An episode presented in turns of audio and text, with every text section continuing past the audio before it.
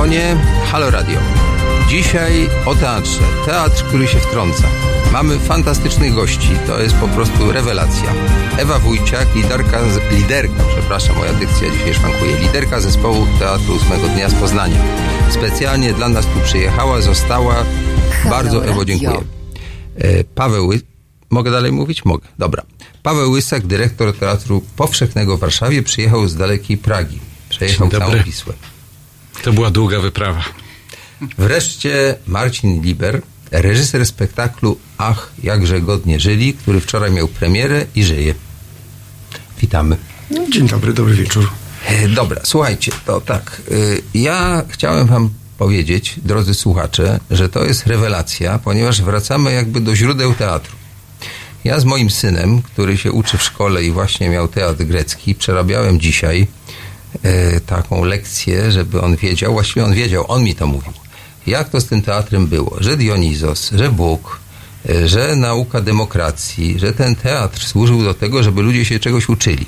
Że to nie była tylko taka rozrywka, taka jakaś e, niezbyt mądra, że tak powiem, sprawa. Nie, nie, nie. To służyło do tego, żeby ludzie wiedzieli po katarzis, jak należy głosować, jak należy się zachowywać, żeby te Ateny kwitły. Tak? Taka mniej więcej jest geneza teatru. Teatr Co więcej, co więcej e, w, w Grecji widzowie mieli płacone za to, że przychodzą do teatru. Każdy z obywateli greckich dostawał dniówkę za to, że spędzał dzień w teatrze. No dokładnie tak. Jako dyrektor teatru mówię to z niechęcią, ale tak było. Ja myślę, że, że ten dobry zwyczaj być może należy przywrócić, bo wszystko się zmienia, prawda?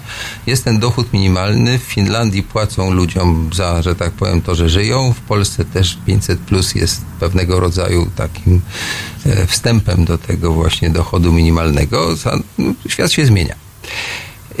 I, teraz tak, rzeczywiście teatr zrobił daleką, daleką drogę, tak, wyszedł z pudełka, potem różne eksperymenty były, był fantastyczny Grotowski.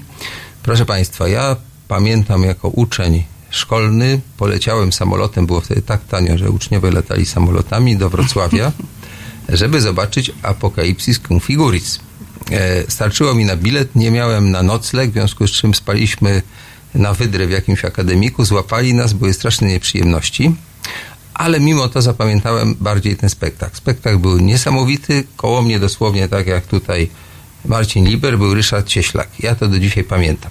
Także tutaj jestem świadkiem historii. E, Z tym, że tak, Grodowski szedł w pewnego rodzaju mistycyzm. Tak? On uważał, że ten teatr otwiera. Przerywajcie mi, jeśli powiem coś źle, bo wy jesteście fachowcy, jestem taki raczej widz. Więc Grotowski uważał, że teatr otwiera pewne takie szufladki, które normalnie są zamknięte. Tych aktorów podobno zamykał w skrzyniach na długie godziny, żeby przeżywali różne dziwne rzeczy. Robił mnóstwo takich jakichś eksperymentów, y, które powodowały, że oni rzeczywiście grali zupełnie inaczej niż aktorzy w normalnym teatrze. Jak opowiadałem Państwu o egzorcyzmach, to jest trochę podobnie. Tak? Na tych egzorcyzmach ci ludzie się tak zachowują jak aktorzy Grotowskiego. Z tym, że to jest dość odległe od naszego życia społecznego. Natomiast zebrani tutaj czcigodni twórcy teatralni, z Ewą Wójciak na czele, Pawłem Łysakiem i Marcinem Liberem. Tle. No nie, w tle. Myślę, że jesteście na jednej linii, prawda? Jak was będą internować, to razem. W każdym bądź razie e, państwo robicie taki teatr, który się wtrąca. E, to jest to hasło, które e, wzięte zostało z, te, z tekstu Zygmunta Hibnera. Ja też jako student chodziłem do teatru Hibnera. Pamiętam, że różne ciekawe rzeczy tam się działy, ale teraz jest, powiedziałbym, nie gorzej, jest inaczej. E, I szczególnie wobec tej naszej otaczającej rzeczywistości, ten teatr próbuje się znaleźć, prawda? Jak idziemy do innego, też porządnego teatru, to zwykle jest jakaś klasyka, to mamy takie przedstawienia, w których podziwiamy a to Czechowa, a to Gombrowicza, ale takiego zrobionego, że tak powiem, tak ogólnie bym powiedział. Natomiast jak się idzie do teatru, którym kieruje Paweł Łysak, to wiemy, że to będzie coś, co dotyka rzeczywistości. Paweł Łysak lubi się wtrącać i angażuje takich reżyserów, którzy tam robią straszne rzeczy. Co zrobić? no właśnie, tutaj oskarżam o właśnie o ten taki aspołeczny, a właściwie prospołeczny element, ale dla niektórych aspołeczny.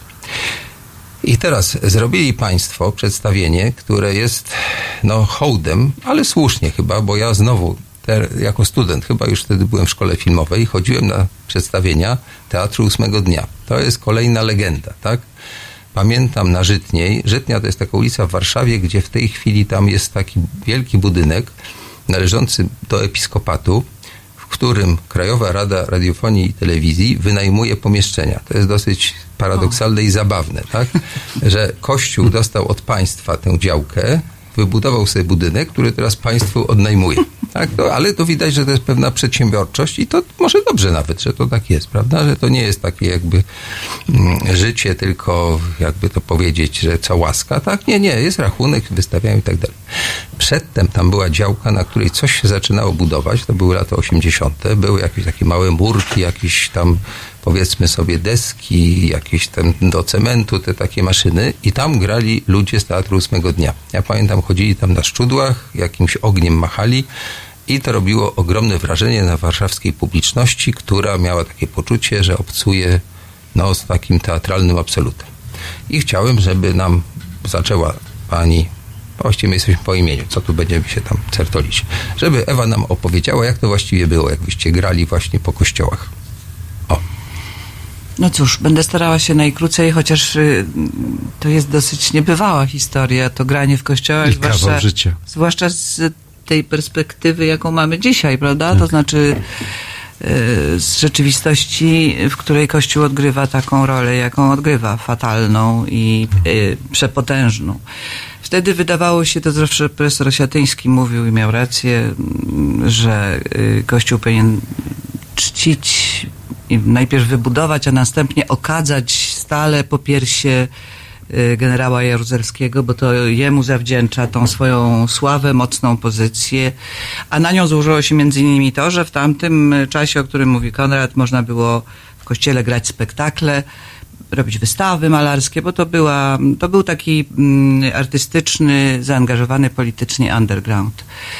To nie był cały kościół, to były kościoły, to byli też, y, jak to bywa w takich sprawach, ludzie po prostu, czyli mm, księża, którzy mieli więcej odwagi niż inni, którzy chcieli, ale oczywiście gdyby nie e, pozwolenie z góry, bo to przecież jest y, najbardziej hierarchiczna instytucja na świecie, to by oczywiście ich odwaga mm, nie wystarczała. Także no, był to okres, kiedy Kościół, on trwał około dwóch lat, patronował y, tej sztuce takiej opozycyjnej w stosunku do, do systemu i my y, rzeczywiście w tych, w tych kościołach y, graliśmy. Po całej Polsce. To było bardzo ciekawe doświadczenie, ponieważ myśmy wtedy grali dla publiczności. To nam się do dzisiaj zdarza, kiedy gramy na ulicy i to jest zawsze tak samo fajne. Dla publiczności, która do teatru nie chodziła czasami. Czasami po prostu byli to y, zupełnie y, tabula rasa ludzie, jeżeli chodzi o obcowanie ze sztuką. I to było fascynujące. To było może w tym najbardziej wartościowe. To zresztą przekładało się potem na, na to, że mieszkaliśmy u tych ludzi i mm, oczywiście to wtedy jeszcze Polacy byli tacy skłonni do, do rozmów na tematy ważne do rana. Y, Więc to były takie dwa lata doświadczenia Polski bardzo ciekawe, bo myśmy się wtedy dowiedzieli tyle o Polsce, ile nie sposób byłoby nawet uwzględniając wszystkie podziemne wydawnictwa. Bo mieszkaliśmy u górników, y, stąd wiem na przykład, że w, y, w kopalni Halemba pracowało się wtedy przynajmniej na głębokości tysiąc metrów i że się wydobywało węgiel posuwając się na kolanach, do których były przytroczone worki na, na ten kruszec, bo tam nie można się było wyprostować, nie było innych metod i że tam było 40 stopni temperatury. Także był to ciekawy bardzo czas, y, także jako, jako takie źródło poznania, źródło wiedzy. Y, No i tak było. Myśmy tam akurat nie, nie machali ani ogniem, ani nie chodzili na szczudłach w tym kościele na Żytniej. Graliśmy tam e, nasz spektakl Więcej niż jedno życie i, i, i wzlot, e, przedstawienie o Osipie Mandelsztamie, poecie, który został To ja widziałem gdzieś na- indziej te szczudła i ten ogień Tak, się no, tak złożyło. My, my mieliśmy wówczas też takie plenerowe przedstawienie, więc też je grywaliśmy, acz rzadziej. Ale najważniejszy był chyba wtedy ten wzlot i, i to więcej niż jedno życie. Wzlot, jak powiedziałam, mm, o- oparty o historię Mandelsztama. Mandelsztam to poeta rosyjski, jeden z wybitniejszych, mm, który zginął w łagrach. Zaginął, zginął. Y, Do końca nigdy nie ustalono, co się stało y, z tym żydowskiego pochodzenia, wybitnym symbolistą właściwie, mm, poetą, który napisał jeden, jedyny wiersz, który się wtrącił, że tak nawiążę tak. do tematu i do tego, o czym tu mówimy, wiersz o Stalinie. I ten wiersz kosztował go y, długie lata Nie spodobał się Stalinowi. łagru, nie spodobał się i w efekcie śmierć. To trzeba uważać, jakby się dzisiaj chciało napisać wiersz, już nie powiem o kim, żeby tu nie tworzyć jakiejś niezręcznej sytuacji, to po, poeci pamiętajcie, lepiej stosować takie jakieś bardziej ogólne, te, te, tę poezję, tak, nie, nie tak o konkretnej osobie, bo to nigdy nie wiadomo, co ten facet na górze sobie pomyśli. Ja wtedy byłem na Żytnie, byłem, widziałem ten spektakl na Żytnie, was w kościele na Żytnie i też mam takie poczucie, że jakaś niesamowita w ogóle była atmosfera wtedy w tych kościołach, że to w ogóle jakieś było niesamowite. misteria tak? był. tak, i że nie wiem, no albo chodziło, cho- chodziliśmy jakby całą grupą, chodziliśmy gdzieś, e, e, nie wiem, na Stare Miasto protestować i byliśmy gonieni przez e, milicję i gazem łzawiącym okazani, albo, albo uciekaliśmy, żeby pałką nie dostać. Ja nie dostałem nigdy, a moi koledzy się bardzo że dostali, zawsze im zazdrościłem, że taki, wiesz, taki rodzaj jakiejś tej, ale tak by to wszystko jakby tworzyło całość, tworzyło jakąś niesamowitą atmosferę. Tak, tak. I te wasze spektakle wtedy też jakieś to było niezwykle ważne i tak jak mówisz, miało się poczucie przestrzeni wolności, co w dzisiejszym, e, dzisiaj, kiedy myślimy o Kościele, mówimy o Kościele, kiedy na przykład rozmawiam, nie wiem, z aktorami młodszymi, którzy tego czasu nie pamiętają im o tym opowiadają, tak patrzą na mnie trochę tak nie bardzo wiedząc jakby o czym ja mówię, że ja mówię o jakiejś przestrzeni wolności w kościele, w ogóle, że to jest jakieś zupełnie absurdalne dla nich. Tak, tak. Ja mogę się przyznać wam, że ja zrobiłem wtedy film, który był moim takim, jak kończyłem szkołę filmową i ten film też był w kościołach wyświetlany, bo nikt nie mógł nigdzie indziej być pokazywany, bo ja wlazłem do redakcji wiadomości telewizyjnych, właściwie dziennika telewizyjnego i tam od środka to sfilmowałem, dlatego, że byłem studentem. To oni myśleli, że to tak można studenta wpuścić. Ja byłem na tyle, że tak powiem, jakoś przedsiębiorczy, że udało mi się to zrobić i pewne rzeczy można było dzięki temu pokazać, tak? Ten film do dzisiaj, jak ktoś chce, może zobaczyć na YouTubie, Dziennikarze 82. Zapraszam, taka autoreklama mała. No i oczywiście nigdzie nie można było go pokazać, mimo że cenzura go zwolniła, to się tak ładnie nazywało. E, Mieliśmy taki specjalną błomagę od cenzora i tam było napisane, że rosyjsko brzmiące nazwiska należy wymazać gumką myszką, a reszta jest ok. No a oczywiście mimo to nie można było tego filmu pokazywać, mimo żeśmy wymazali tam troszkę, ale w kościołach i pamiętam zarówno w Warszawie, w Muzeum Archidiecezjalnym, jak i w Olsztynie, w jakimś seminarium 300 kleryków oglądało mój film. Tak się pochwalę. Dobrze, to teraz słuchajcie, odpoczniemy chwilę słuchając muzyki, a potem przejdziemy do bardzo ciekawych spraw historycznych. E, nie wiem, czy to dobrze wymawiam, bo to dziwaczne jest. Eventyr Soleil, posłuchajmy.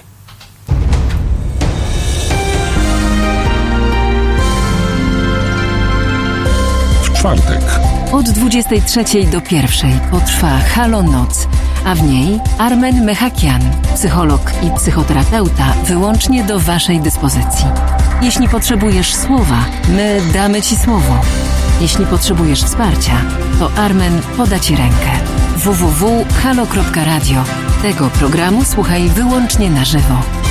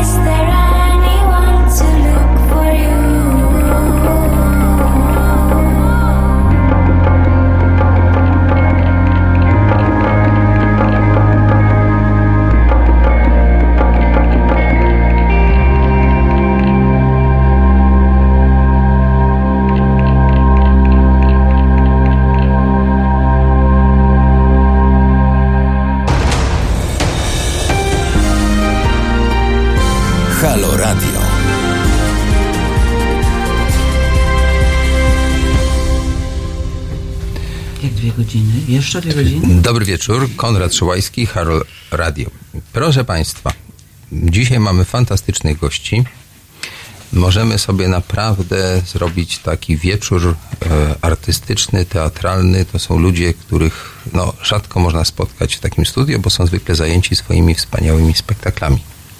Mianowicie Ewa Wójciak, Teatru Ósmego Dnia z Poznania, Paweł Łysak, dyrektor Teatru Powszechnego w Warszawie z Pragi, z tamtego brzegu i Marcin Liber, reżyser spektaklu Ach, jakże godnie żyli. I wielu innych. A no, wielu innych, ale ten wczoraj miał premierę. Podobno reżyser jest tak dobry, jak jego ostatni spektakl. Więc To jest straszne.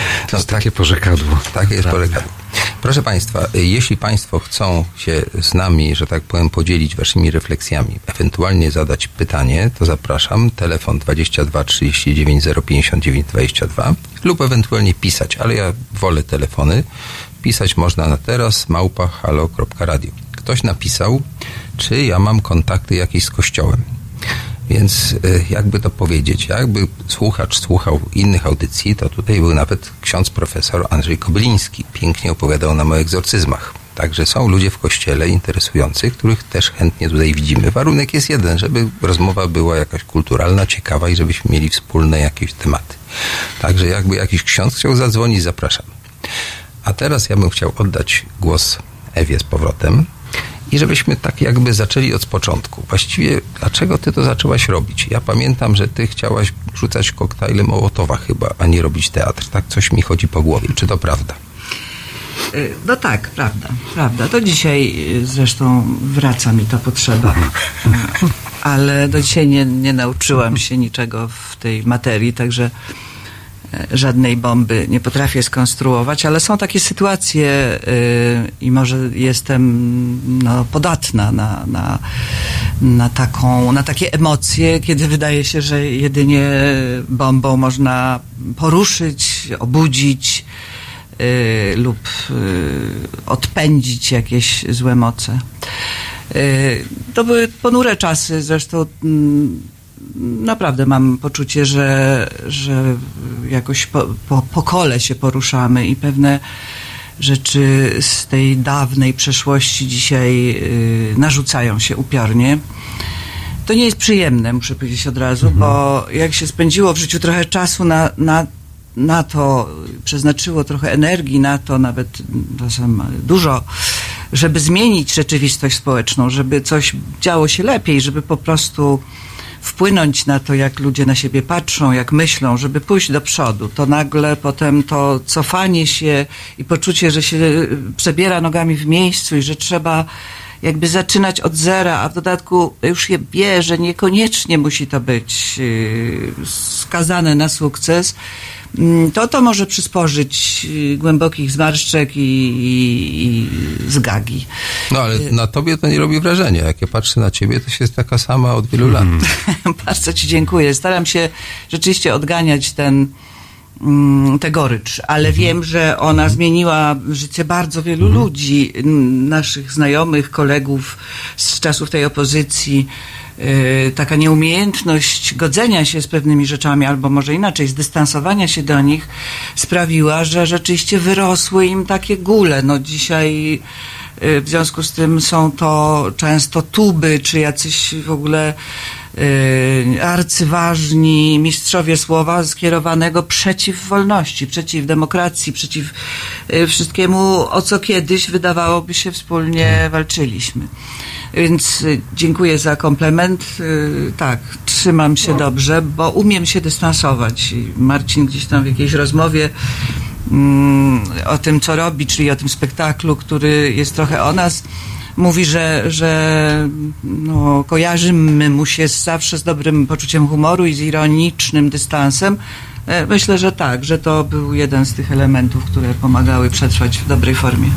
No bo ten dystans i ironia wobec rzeczywistości, mam wrażenie, ówczesnej i dzisiaj jest konieczna, że bez tego nie moglibyśmy funkcjonować normalnie, bo to wszystko by nas po prostu przytłoczyło i, i no, byśmy mieli głębokie depresje.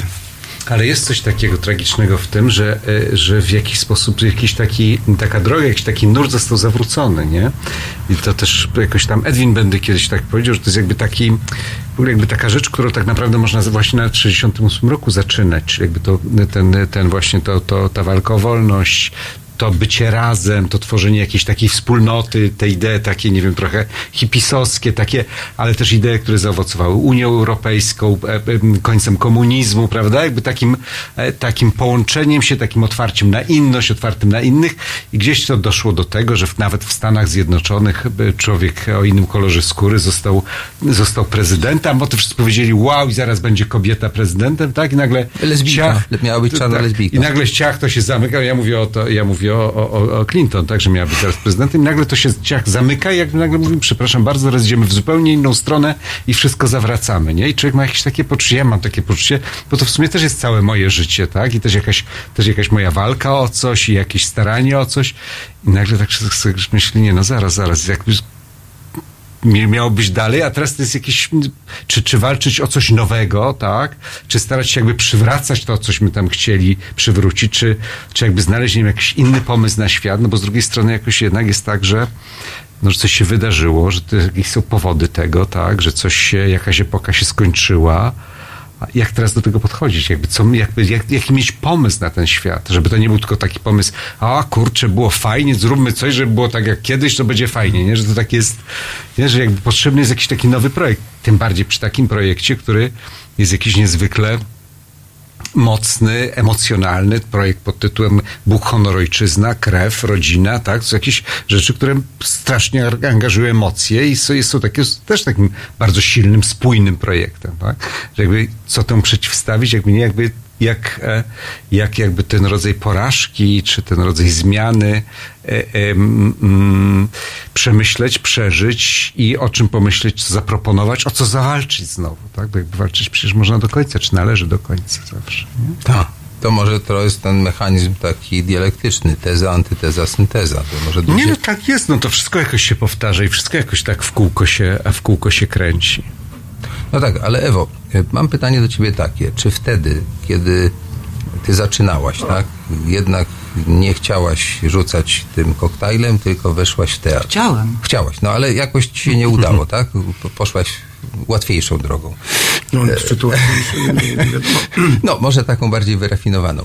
Chodź mi o to, czy wtedy, kiedy wydawało się, że Imperium y, Radzieckie, Sowieckie, jak zwał, tak zwał, będzie... Imperium zła. Y, Imperium zła, tak? Jeszcze nie było wtedy wojen gwiezdnych, więc w ogóle, jeszcze Reagana nie było, tak? Lata 70. to jest w ogóle zachwyt Edwardem Gierkiem. Cały naród tak, ogląda telewizję. Bardzo podobne czasy do e, dzisiejszych. Pije Coca-Colę. Tak, tak. I generalnie ludzie byli Marlboro. długo bardzo zadowoleni. Ja pamiętam, że to tak było poczucie, że jest coraz lepiej. Myśmy mhm. sobie, y, niektórzy zdawali sprawę, ale bardzo nieliczni, sądzę, a większość miała takie poczucie. Mamy Coca-Colę, mamy te lepsze jakieś różne artykuły, jest sok pomarańczowy w sklepach, można kupić... Pamiętasz, jak się ten sok nazywał? Pff, nie. A ty pamiętasz, jak się nie, ten sok nazywał? Nie. Sok Dodoni. Dodoni, Do, tak, tak, tak. No tak, ale to wszystko były takie optymistyczne oznaki. Najbardziej pamiętam e, rum Havana Club z tego czasu. To jest bardzo wysoko, że tak powiem, oceniany rum. Do dzisiaj, Do jak dzisiaj. w Polsce on był jakoś na mocy chyba porozumienia z Fidlerem był. y, Z, y, Ale w pakiecie raczej z, razem z pomarańczami. z Fidelem był bardzo tani i dostępny. Tak, tak, ale moje pytanie zmierza do tego, czy wtedy, y, kiedy w zasadzie wydawało się, że to będzie zawsze, tak? Trudno było przypuszczać, że to imperium w paręnaście lat później się rozsypie jak domek z kart. Nikt właściwie, nawet z opozycji czy z ludzi walczących tym, z tym systemem, reżimem, nie sądził, że to tak szybko pójdzie, tak? Że to kilkadziesiąt lat przynajmniej. No to y, y, czy w was wtedy była jakaś taka nutka, jakby to powiedzieć, strac- straceńcza, czy też taki optymizm, kurczę, a jednak może spróbujemy, bo y, właśnie jak jest dzisiaj, to mamy takie poczucie, że właściwie wszystko szybko przemija, tak? I że ten system, który jest teraz, pewnie się skończy za 2-4 lata, wszystko jedno, tak? Ale się skończy, nie, nie ma siły. Ale jest takie poczucie jakiejś klęski, tak? A wtedy jak było? Czy wyście mieli poczucie właśnie, że idziecie do przodu, czy to jest rozpacz? Co to było?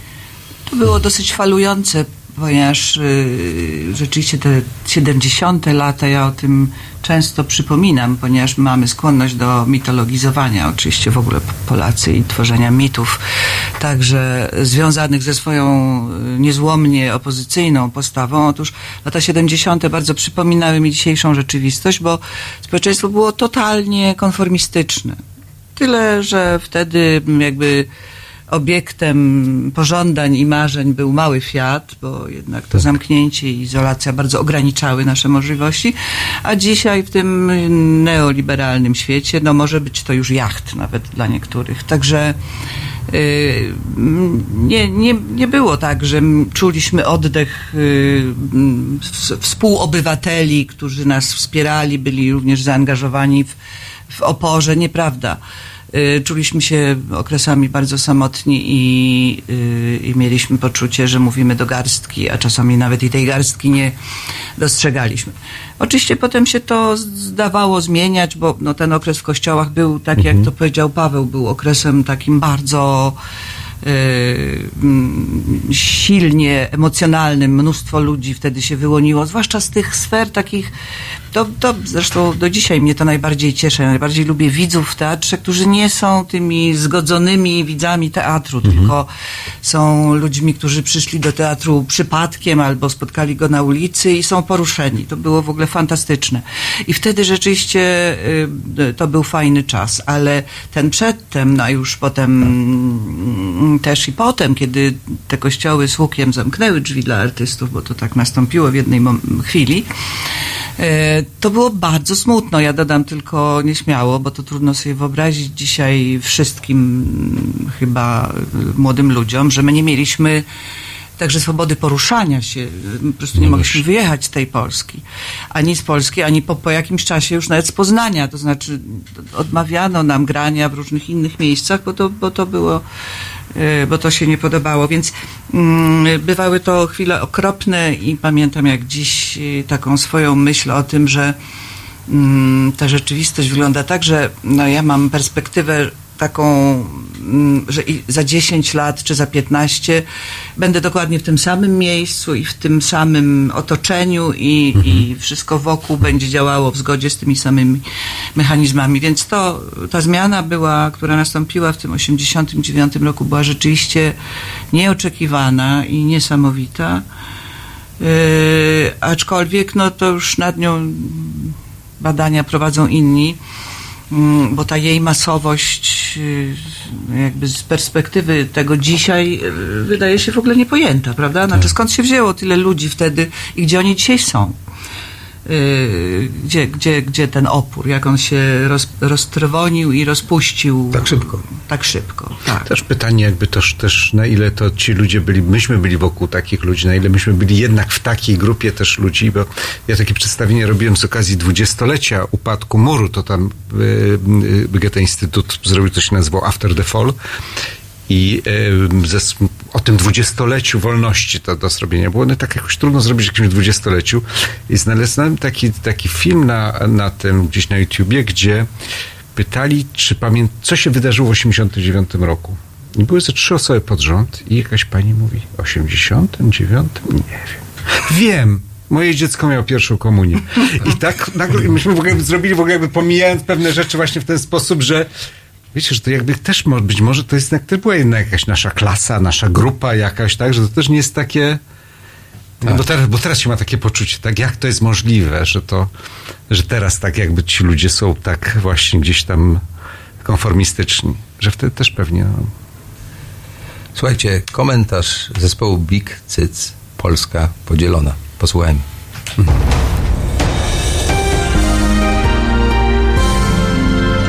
Jutro. Od 21 do 23 telefony od państwa odbiera Jacek Zimnik. Rozmowa, dialog, zrozumienie i żadnej agresji. 21-23. www.halo.radio. Słuchaj na żywo, a potem z podcastów.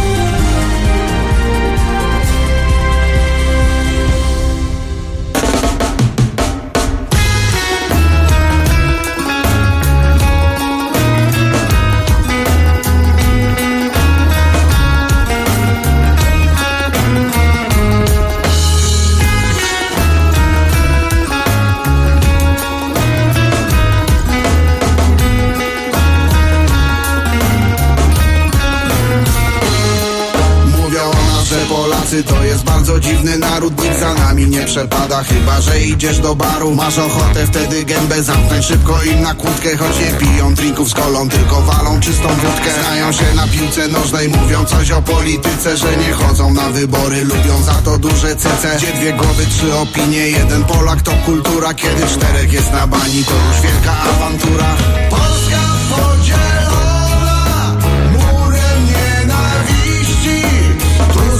zdradzieckie mordy Tam starzy faszyści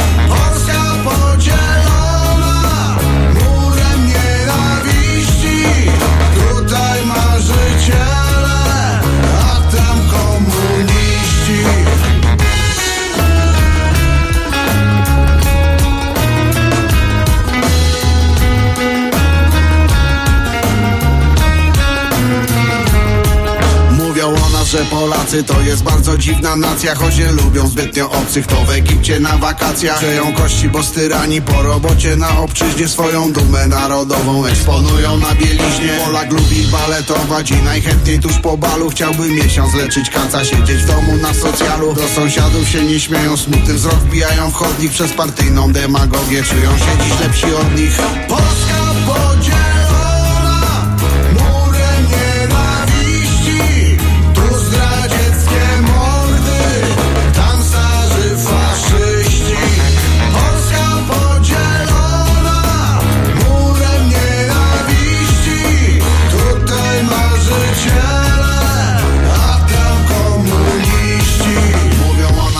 Polacy lubią zawsze znaleźć haka Bo ze wszystkich nacji w świecie nienawidzą Polaka. Ten jest złodziej, tamten pijak Niech mu całe życie zgnie. Choć na gwiazdkę pod choinką Znów rzucimy się na szyję. Na dwóch wyspach obok siebie Podzieleni murem strachu Dziś życzymy tym sprzeciwka By skończyli jutro w piachu. Naród jeden, dwie wspólnoty A pośrodku wielka woda. Obie plują i czekają Gdy na mosty wróci moda.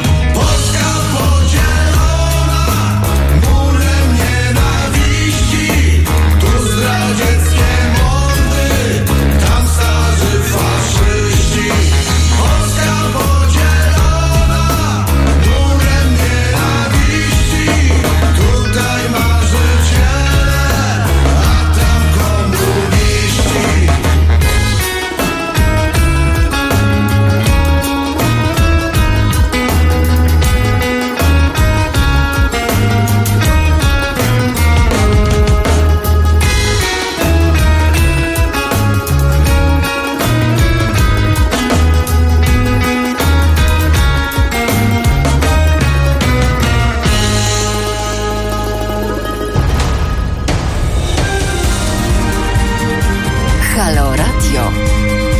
Gadamy i trochę gramy.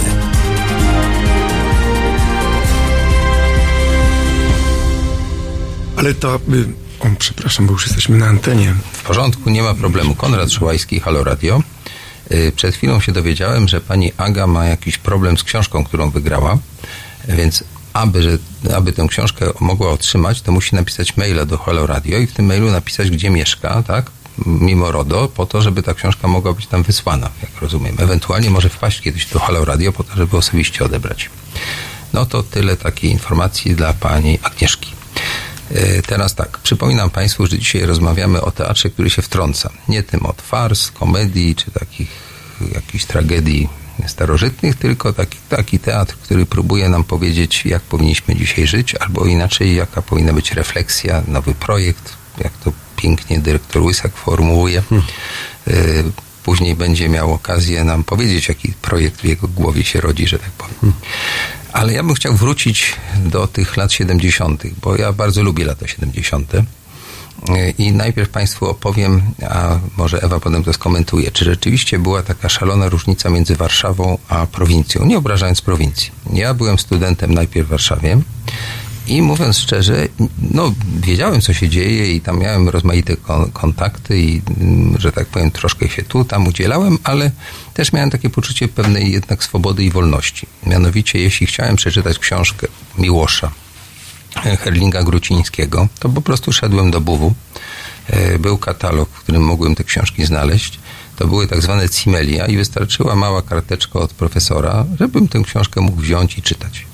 E, Jak chciałem czytać kulturę paryską, to szedłem do Związku Literatów, tam gdzie jest kolumna Zygmunta, tam w czytelni student polonistyki po prostu brał kulturę sobie czytał. To było jakby standardem, tak? Także kontakt z kulturą, kontakt z książkami mm, wydawanymi przez Giedroycia w Paryżu jakby był stosunkowo łatwy.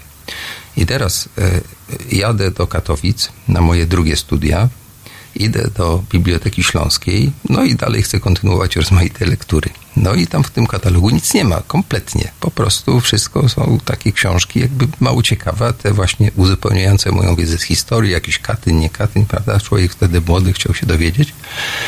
Nie ma. No to się bardzo zdziwiłem i poszedłem tam do pani, która siedziała i pytam, no to czy u was nie ma, wyliczam tych autorów. Ona mówi, właśnie nie mówi, tak na mnie dziwnie patrzy. I w końcu tak mówi cicho, wie pan, to są Cimelia, ale katalog Cimeliów jest zamknięty, tylko dyrektor ma klucz. To było w Katowicach i to był rok 80. Także y, różnica między Warszawą a Katowicami, a Katowice były tym takim jądrem tamtej, tamtej ekipy, prawda? Bo ci ludzie Gierka, tych, tych Katowic i tak dalej. Mam pytanie takie, czy wyście też to jakoś odczuwali? Czy, czy Poznań był jakby bardziej na celowniku SB i przez to was tak dosyć ohydnie prześladowali? Bo wiem, że wyście przeszli rzeczy gehenne, że tak powiem to jak się tego słucha, to, to dzisiaj to nasza opozycja to w ogóle jest noszona na rękach, że tak powiem, w porównaniu z tym, co wyście mieli. To jak to było? Czy to was specjalnie prześladowali, czy po prostu przez to, że Poznań dalej trzeba było trzymać Wielk Wielkopolskę, że tak powiem, w twardych rękach komunistycznej służby bezpieczeństwa? No cóż, nie, nie mam jakiejś prostej odpowiedzi na to. Na pewno y, sobie radziliśmy, jeśli chodzi o wydawnictwa i lektury, mm, bez większych problemów, ale to dzięki temu też, że mieliśmy kontakty i te książki się przemycało, no to, to nie było tak, że sobie mogliśmy pójść do biblioteki, ale niemniej y, wszystkie te książki mieliśmy. Myśmy zdołali się dwa, dwa razy wyrwać na zachód I w związku z tym nawieźliśmy też trochę literatury mm, wydanej przez kulturę paryską. Y, A poza tym, no to był już czas, kiedy się przepisywało te książki i no, one krążyły w drugim obiegu. Więc nie odczuwaliśmy rzeczywiście mm, braku lektur. Natomiast no, y, rzeczywiście Warszawa była w porównaniu z Poznaniem wtedy takim miastem bardzo y, nowoczesnym, z ogromną ilością ludzi, którzy byli jakby po tej samej stronie. Y, A w Poznaniu, no to, y, że zacytuję słynnego agenta, no nie powiem jak się nazywa, bo po co oszczędzę mu tego. W każdym razie postać jest bardzo znana, to był nasz kolega. Y, I on wtedy mm, taki raport składał do, do swoich władz i napisał, że w Poznaniu cała opozycja składa się z mm, około 30 osób, w tym jest dziesięcioro aktorów Teatru Ósmego Dnia, kilku młodych poetów, to oczywiście był Stanisław Barańczak y, na czele tej listy, jeszcze wtedy chyba Ryszard Krynicki, y, no i kilkoro studentów, głównie filologia polska.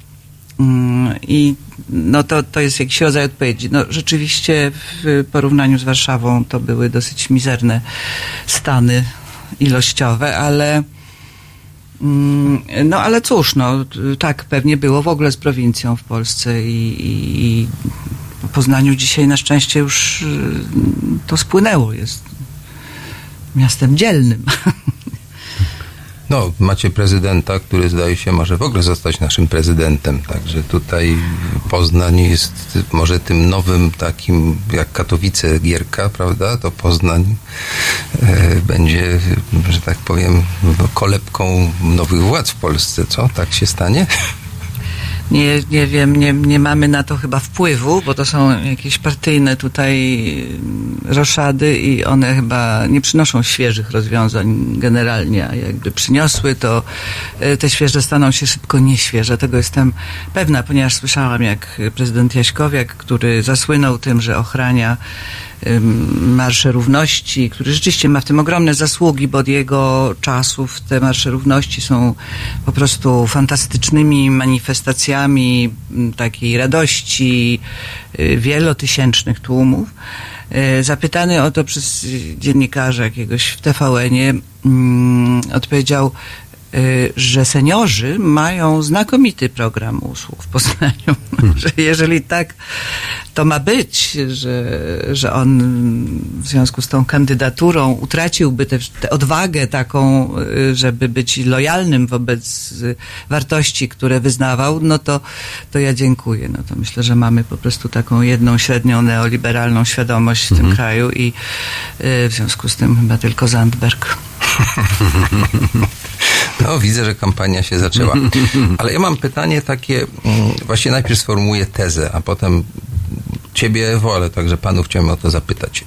Czy ja słusznie to pamiętam, bo ja byłem wtedy stosunkowo jeszcze młodym człowiekiem, że mimo tamtego reżimu, który miał fatalne różne strony, prawda, i więził, nie wiem, Kuronia i tak dalej, i tam działy się i te ścieżki zdrowia, Radom, wiemy, wszystko wiemy. Niemniej, jakby to był ten wesoły barak, tak? I były kabarety, wtedy sporo tych kabaretów było, nie tylko teatry, były też teatry studenckie. Ja pamiętam w Warszawie moi koledzy z polonistyki się tam udzielali w tych teatrach. I mm, jakby ta kultura szeroko pojęta, tak? I, I właśnie i film, no przecież to fantastyczna mm, cała fala tych debiutów, Holland, Falk i tak dalej, prawda? I, I w dokumencie Łoziński, w teatrze te fantastyczne osiągnięcia różne, no bo przecież oglądaliśmy też i stary teatr, no nie tylko przy całym szacunku dla teatru ósmego dnia, tak? Że były różne zjawiska. Mm, i wtedy ta publiczność, nawet y, jeśli popatrzeć na ludzi z strony tej rządowej, potrafiła pójść do teatru, tak? Tam chodzili tacy ludzie. To wiem, że, że, że do kabaretu pod egidą, zdaje się, towarzysze przechodzili na drugą stronę ulicy i się śmiali z dowcipów na własny temat, tak? To były takie czasy, kiedy ta władza przy wszystkich jej fatalnych, że tak powiem, aspektach i, i uwiązaniu na tej kotwicy rosyjskiej, e, chyba potrafiła jakby docenić kulturę. Od strony politycznej byli bezwzględni i okropni, to wiemy. Natomiast chyba szacunek do kultury był inny niż dzisiaj i też coś takiego było, że potrafiliśmy się razem z tych samych rzeczy śmiać i je doceniać. Że dzisiaj chyba tak nie jest. Ale to skomentujcie, czy mam rację, czy nie. Marcinie. Oszczędzałeś się do tego. Nie, nie musicie mi pomóc jeszcze przez, może przez moment, muszę ja się zastanowię. Jakby się. tak. Słuchaj, jesteś po Zamyślę- premierze, my to rozumiemy. Nie, a czy ja myślę, że ja myślę, że po pierwsze było w ogóle bez porównania mniej rzeczy, tak? Jeśli mówisz o, o, o tym, o uczestniczeniu w kulturze, no wiesz, jakby w tej chwili e, cała sfera internetu, cała sfera kultury cyfrowej, no to jest przestrzeń, w której ludzie są. No to jest ogromna, ogromna przestrzeń. I jakby ja jako dyrektor teatru wiem, że jeśli ludzie nie przychodzą do teatru, to wcale nie znaczy, że oni są jakby poza tym, może robią nawet rzeczy dużo bardziej ciekawe i dużo rzeczy bardziej, rzeczy bardziej artystyczne, dlatego że w sieci, w, sie- w sieci można robić wszystko.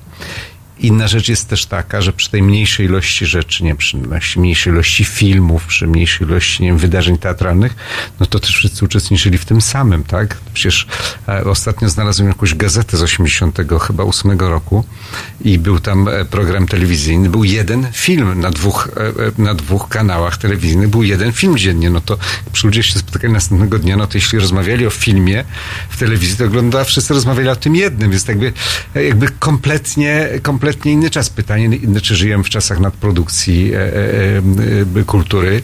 Myślę, że tak. Że to jest jakiś rodzaj nadprodukcji, bo, bo e, być może potrzeba tego, nie wiem, może te rzeczy jakby robić głębiej, a mniej, tak, że być może właśnie potrzebne są i zbudowanie relacji, a nie produktów ciągłych, są ciągłe produkty, a być może właśnie potrzebne są relacje, bo to co w teatrze, czy w, w ogóle w kulturze jest potrzebne, no to są relacje między ludźmi, to są relacje między widzami a artystami, to są relacje, nie wiem, między artystami a artystami, to jakby budowanie czegoś, jakieś wymiany zdań tak dalej, więc e, natomiast e, spytałeś też o to, czy jakby, jak oni, że dawali taki rodzaj przyzwolenia. No absolutnie jest coś takiego, że to niszczenie kultury, które się w tej chwili odbywa, to niszczenie, które jest udziałem pana ministra kultury czy, e, czy tego obozu, e, jest takie rzeczywiście, mam wrażenie, bezpardonowe. To znaczy, jakby tutaj nie ma czegoś takiego, że co wtedy było jakiegoś rodzaju, jakiegoś rodzaju, nie wiem,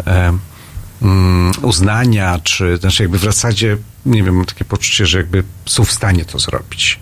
Co prawda pan minister się z Tarantino sfotografował na, na Camera Image, więc rozumiem, że też jakieś takie są a, ambicje, ale myślę, że wtedy ta władza bardzo, e, bardzo liczyła na to, że zostanie też w jakiś sposób legitymizowana, że gdzieś poprzez tych artystów stanie się lepsza, tak? No być może też ta władza komunistyczna to byli też ludzie, którzy byli, mm, nie wiem, z jakichś takich rodzin prostych, z jakichś małych miejscowości, tak?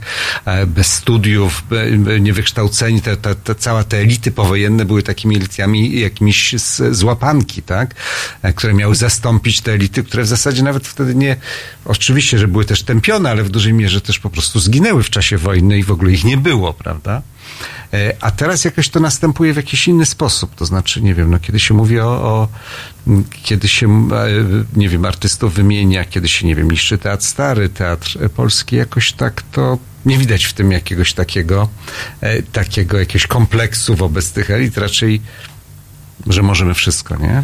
Ja się wtrącę tylko z jednym, mianowicie y, jest taka zasada jakby uniwersalna, że y, lewica, lewice czy rządy lewicowe zawsze z większym szacunkiem odnosiły się do kultury i z większym pietyzmem niż prawicowe. To jest zasada, która wszędzie w świecie obowiązuje. Dotyczy to też edukacji, dotyczy to praw człowieka, czy na przykład, nie wiem, resocjalizacji. Zawsze jest tak, że wprawdzie wiadomo, na przykład w Stanach, że y, resocjalizacja za pomocą różnych takich form właśnie obcowania z kulturą między innymi jest dla y, przestępczości jedyną alternatywą. To znaczy, że wtedy po prostu spada w tych okresach, kiedy się inwestuje w to, spada przestępczość. I to pokazują cyfry. Ale kiedy zwycięża repub- republikanie, czy tam w osobie no, kuriozalnego tego Trumpa, y, ale także poprzednich y, y, kandydatów właśnie y, prawicowych, zawsze pierwsze, co, co się odbywa, to jest cięcie budżetów na kulturę, na właśnie takie zjawiska jak resocjalizacja, na edukację też przez kulturę. To, to jest jakoś tak wpisane w te rodzaje rządów. Więc ja myślę, że to też y, różni trochę te władze od tamtej, chociaż mm, ta władza jest tak szczególna i jest jakaś taka szczególna w tym sensie, że to jest takie, jak to powiedzieć, takie po prostu niepodlegające żadnym właściwie mm, zasadom. To jest. y, To są też osobowościowe problemy tych ludzi, przecież całkowicie osobiste problemy ich kompleksów, ich, no, pan minister Gliński, yy, zresztą także pozostali panowie, oni odczuwają najwyraźniej jakąś ogromną przyjemność z dokopywania, tak jak się im wydaje, że oni nam dokopują, bo to mam nadzieję, że to jest dosyć powierzchowne mm, drażnienie, ale to jest takie drażnienie się, tak? Oni, oni jakoś y, mają taką przyjemność w tym, że oni kogoś obrażą właśnie i jak to będzie artysta, no to jest podwójna przyjemność, czy jakiś rodzaj sztuki.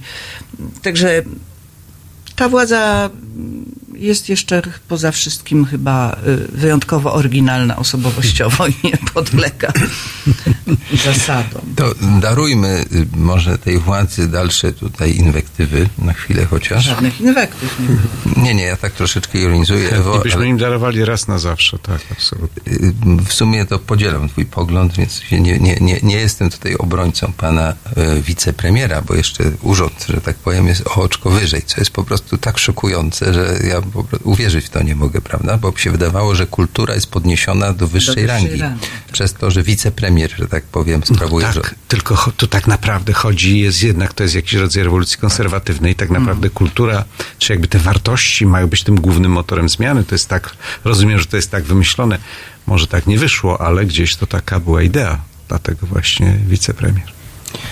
Tak, no to słuchajcie, posłuchajmy może przez chwilę muzyki, a potem znowu sobie tutaj coś powiemy smutnego, bo to właściwie same smutne refleksje. Ultimo, organek.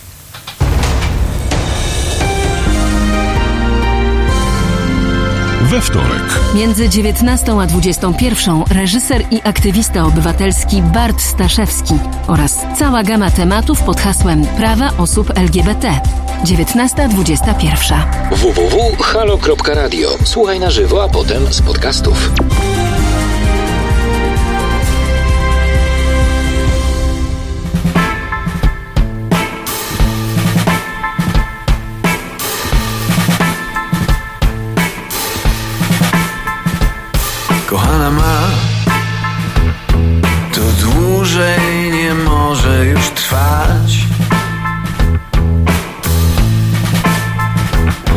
zabije was.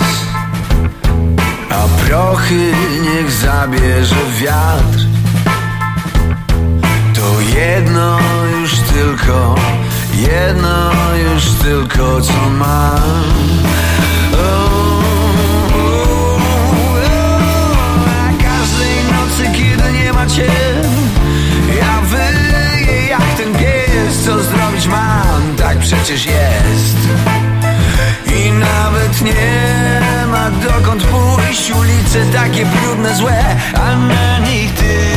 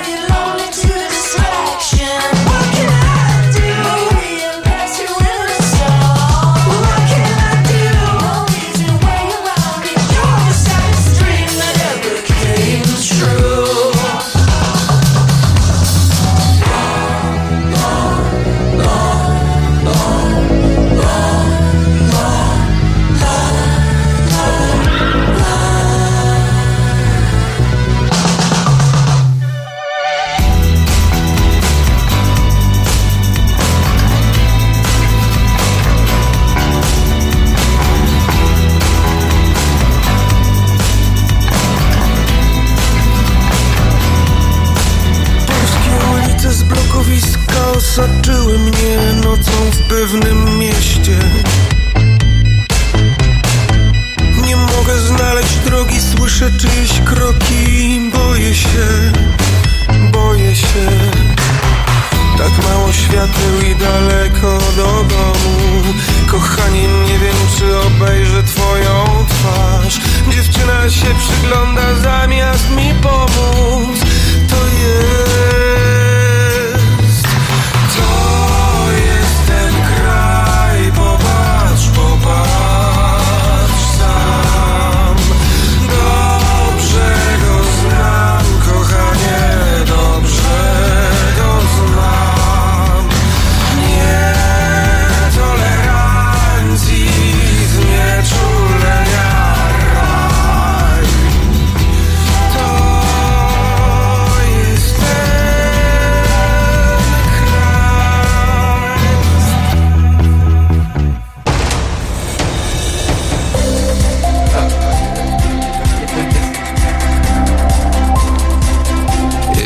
Konrad Szyłajski, Halo Radio. Tutaj koledzy rozmawiają bardzo ciekawie, więc zaraz Państwa, tak powiem, dopuszczę, bo to szkoda po prostu, żeby to nie padło na antenie.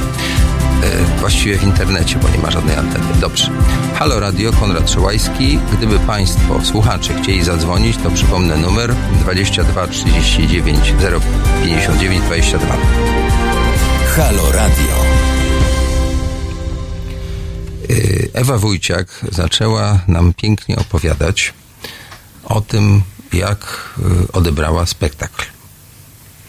Y, To jest bardzo szczególna sytuacja, bo obecne władze kultury bardzo lubią stawiać pomniki. Otóż ja niedawno byłem na Białorusi i myślę, że tam wicepremier powinien pojechać, bo tam te pomniki są dużo fajniejsze niż polskie. Te nasze to są malutkie, tam to są takie po 10 metrów, u nas takie 3-4 metry to jest maks. Moim zdaniem, jak już stawiać, to już naprawdę stawiać taki pomnik, że hej. Z tym, że ja osobiście mm, nie lubię pomników takich stawianych z granitu, brązu, marmuru, bo potem jest kłopot, jak potem trzeba tę głowę odkręcać i zamieniać, tak? To po prostu jest fatalne. W Moskwie była taka sytuacja, mi kiedyś opowiadano, jak byłem w Moskwie, że ten pomnik, który stoi po środku rzeki Moskwa, to on się właśnie tak zmieniał. To znaczy było tak, że władze Nowego Jorku zamówiły pomnik Kolumba. Ten pomnik Kolumba miał być taki, że jest taki wielki galeon. Na tym galeonie stoi przy mostku kapitańskim y, Christopher Kolumb. No i burmistrz y, Nowego Jorku zamówił to u rosyjskiego wspaniałego rzeźbiarza. Ten rzeźbiarz to zrobił, zażądał za to, nie wiem, 20 milionów dolarów czy coś. No i w budżecie Nowego Jorku oni na to przeznaczyli połowę tego i nie chcieli nic więcej zapłacić. No i wtedy mer Moskwy powiedział, to my to weźmiemy, obcięli głowę, wsadzili głowę Piotra I i postawili na rzece Moskwie. I jest taki piękny pomnik, który do Nowego Jorku nie pojechał, bo Amerykanów nie było na to stać. I jak jesteśmy, nie wiem, w Paryżu, Londynie, czy w jakimkolwiek mieście tego zgniłego zachodu, gdzie tak wszyscy źle żyją i to się degeneruje przez gender, LGBT i te wszystkie straszne rzeczy, to tam pomników jest mało, albo jest na przykład pomnik kozy, psa, kota czy coś takiego. To takie pomniki tam najczęściej spotykamy. Albo takie dosyć abstrakcyjne, a właściwie prawie tych pomników nie ma. To są generalnie z XIX wieku. I potem jak ja wracam do Warszawy, czy w ogóle do Polski, albo pojadę na Białoruś, to mam poczucie, jakbym się właśnie o 100 lat przesunął. I tak myślę, że może kiedyś dojrzejemy do tego, żeby pomniki robić inaczej. I tutaj myślę, to jest taki mój wstęp dla ciebie, Echo, że Marcin postawił ci piękny pomnik tym spektaklem. Ja to tak odebrałem. A jak ty myślisz? Bez obcinania głowy nawet. Dziękuję bardzo. Ja, y, to bo to znowu do mnie pytanie, także Marcin, możesz jeszcze sobie odpoczywać. Y, ja mm, nie sądzę, żebym była gotowa na przyjęcie mm, pomnika i patrzenia na siebie jako fragmentu właśnie jakiegoś Historii. obelisku. Mm, y, I, I zupełnie nie w takich kategoriach to, to odbieram, nie tak to rozumiem. Mm, Nie, nie miałam poczucia, że to jest dla muzealnych wa- walorów, że to jest y, w jakimś sensie pretekst. Miałam wrażenie i tak chciałam, żeby było dla Marcina Libera do postawienia sobie i aktorom, także widzom, no takiego pytania, które mm, często stawiają sobie artyści w rozpaczy, o której też w tym spektaklu jest mowa. Mianowicie, czy to, co robię, do kogoś, y, dla kogoś jest ważne, czy to, o czym mówię, y, komuś coś daje, czy coś zmienia, po co robić w ogóle teatr? Dzisiaj to, to pytanie pewnie y, jest w dwójnasób nasób y, dotkliwe, bo, no, bo żyjemy w świecie, który przeszedł rewolucję ogromną, jeżeli chodzi o język, w którym można sztukę produkować, odbierać, z nią kontaktować się. Więc ja myślę, że to pytanie jest dzisiaj jeszcze bardziej dramatyczne, być może, niż wtedy, kiedy kiedy ja robiłam teatr, choć ja to jak wiadomo mm, chciałam ostrzej. I Te koktajle Mołotowa, tak? Nie, już ci raz mówiłam, że bomby nie koktajle Mołotowa. Zresztą pada to w spektaklu. yy, Chodzi to, chodzi, chodzi tak, bo w tym przedstawieniu jest o tym mowa. Zresztą mm, mam też takie poczucie, że, że aktorka, którą Marcin yy, zaprosił do współpracy i która yy, gra rolę tej Ewy, tej Ewy mówię z całą Mm, Twoją rolę. nie, to nie jest moja rola, to jest jej rola i, i Hmm. Robi to Ilczuk. fajnie. I Ania Ilczuk, tak. I, Fantastyczna y, jest, ja podziwiam Tak. naprawdę. I, I myślę, że zupełnie autonomiczna mm, w tym mówi, zupełnie inaczej, y, y, słuchając tych tekstów, znajdowałam jakby nowe sensy i, i one brzmiały o wiele bardziej w moim poczuciu tak wieloznacznie, dawały większe, większy oddech. Ja, ja, ja je pewnie do dzisiaj mówię z y, większymi emocjami, to, to zresztą odbija się kiepsko na, na odbiorze. Tutaj już się skarżył nasz y, realizator, że że jestem zbyt ekspresyjna, ale y, było bardzo ciekawe słuchać tego w wykonaniu Ani Ilczuk i i ciekawe i takie y, dla mnie bardzo refleksyjne w ogóle było oglądanie tego spektaklu. Nie, było cofania się wstecz, bo to jest y, pytania, które tam badają są moim zdaniem bardzo, bardzo współczesne i bardzo aktualne. W związku z tym trudno ode mnie oczekiwać jakiegoś takiego jednoznacznego, że ach, albo nie tak. Y, starałam się prowadzić dialog z tym przedstawieniem, albo źle powiedziane ono mnie prowokowało do rozmyślania, ponieważ jeszcze wbrew y, wszystkim jest jestem przynajmniej na razie czynną artystką. I akurat jeszcze robię przedstawienie, więc to było tym bardziej y, ciekawe, bo y, jakby pchało moje myśli do, do podobnych pytań i do szukania tych odpowiedzi, więc a, a poza tym no bardzo jestem wzruszona i, i to naprawdę nierzadko Yy, nieczęsto, przepraszam, odwrotnie, nieczęsto się zdarza, a właściwie bardzo rzadko, żeby my nie, my nie należymy do tych artystów, który, którzy cierpią na nadmiar pomników i nagród. I nie doceniała nas właściwie, czy inaczej, nie nagradzała nas żadna władza od, y, od tej, która się tutaj narodziła po tym 89 roku. I y, Marcin się, Marcin y, no, zrobił nam wielki prezent, taki ludzki, piękny prezent. To nie pomnik, tylko, tylko takie bardzo serdeczne uściski. Ewo, załóż słuchawki, bo ktoś dzwoni. Być może pytanie będzie do ciebie, tak? Kubo? Halo, halo, Piotr mówi z Katowic. Y, Ja nie chciałbym się może bezpośrednio odnosić tego, mm, do tego, co mówiła gościnia, raczej do tej treści trochę poprzedniej, ale pewnie mm, tutaj goście będą mieli, no, pewno, co ja mówię. Skromnie powiem, że, że pewno. Y, Chciałem się odnieść do tych poprzednich treści i mm, hasła pomniki, bo to jest dla mnie hasło pewne. Ja traktuję mm, to hasło wywoławczo i dlatego powiem w ten sposób. To Konradzie, o czym mówiłeś, że po przekroczeniu pewnej linii demarkacyjnej zmienia się kultura, to to jest szeroka zmiana. To to jest zmiana także w odbiorze kultury. My tutaj, w tym obszarze Europy, mamy ten odbiór kultury strasznie wybiórczy i strasznie wąski. To znaczy y, nie tylko wąski w tym pojęciu, że e, chodzimy na sztuki, które znamy, no bo inne są niechętnie. E, Natomiast y, w ogóle kultura odbiera większość tego społeczeństwa bardzo, bardzo wąziutko, co najwyżej poprzez hasło, że ktoś tam się nam, o, właśnie wczoraj to było tak, że któryś ze znanych aktorów miał wypadek. No to wtedy jest odbiór kultury przez to społeczeństwo, a tak raczej słabo. E, Dlatego chcę wrócić do samych pomników jako takich. Dla mnie pomniki te wystawiane tutaj czy na, czy, czy na wschodzie e, są przykładem tego, jak, jak słabo działa, jak słabo działa e, przekaz, że tak powiem, uniwersalny, przekaz szerszy, kiedy w pamięci zapadają, e, tu z własnego doświadczenia powiem, 45 lat temu byłem na Balladynie.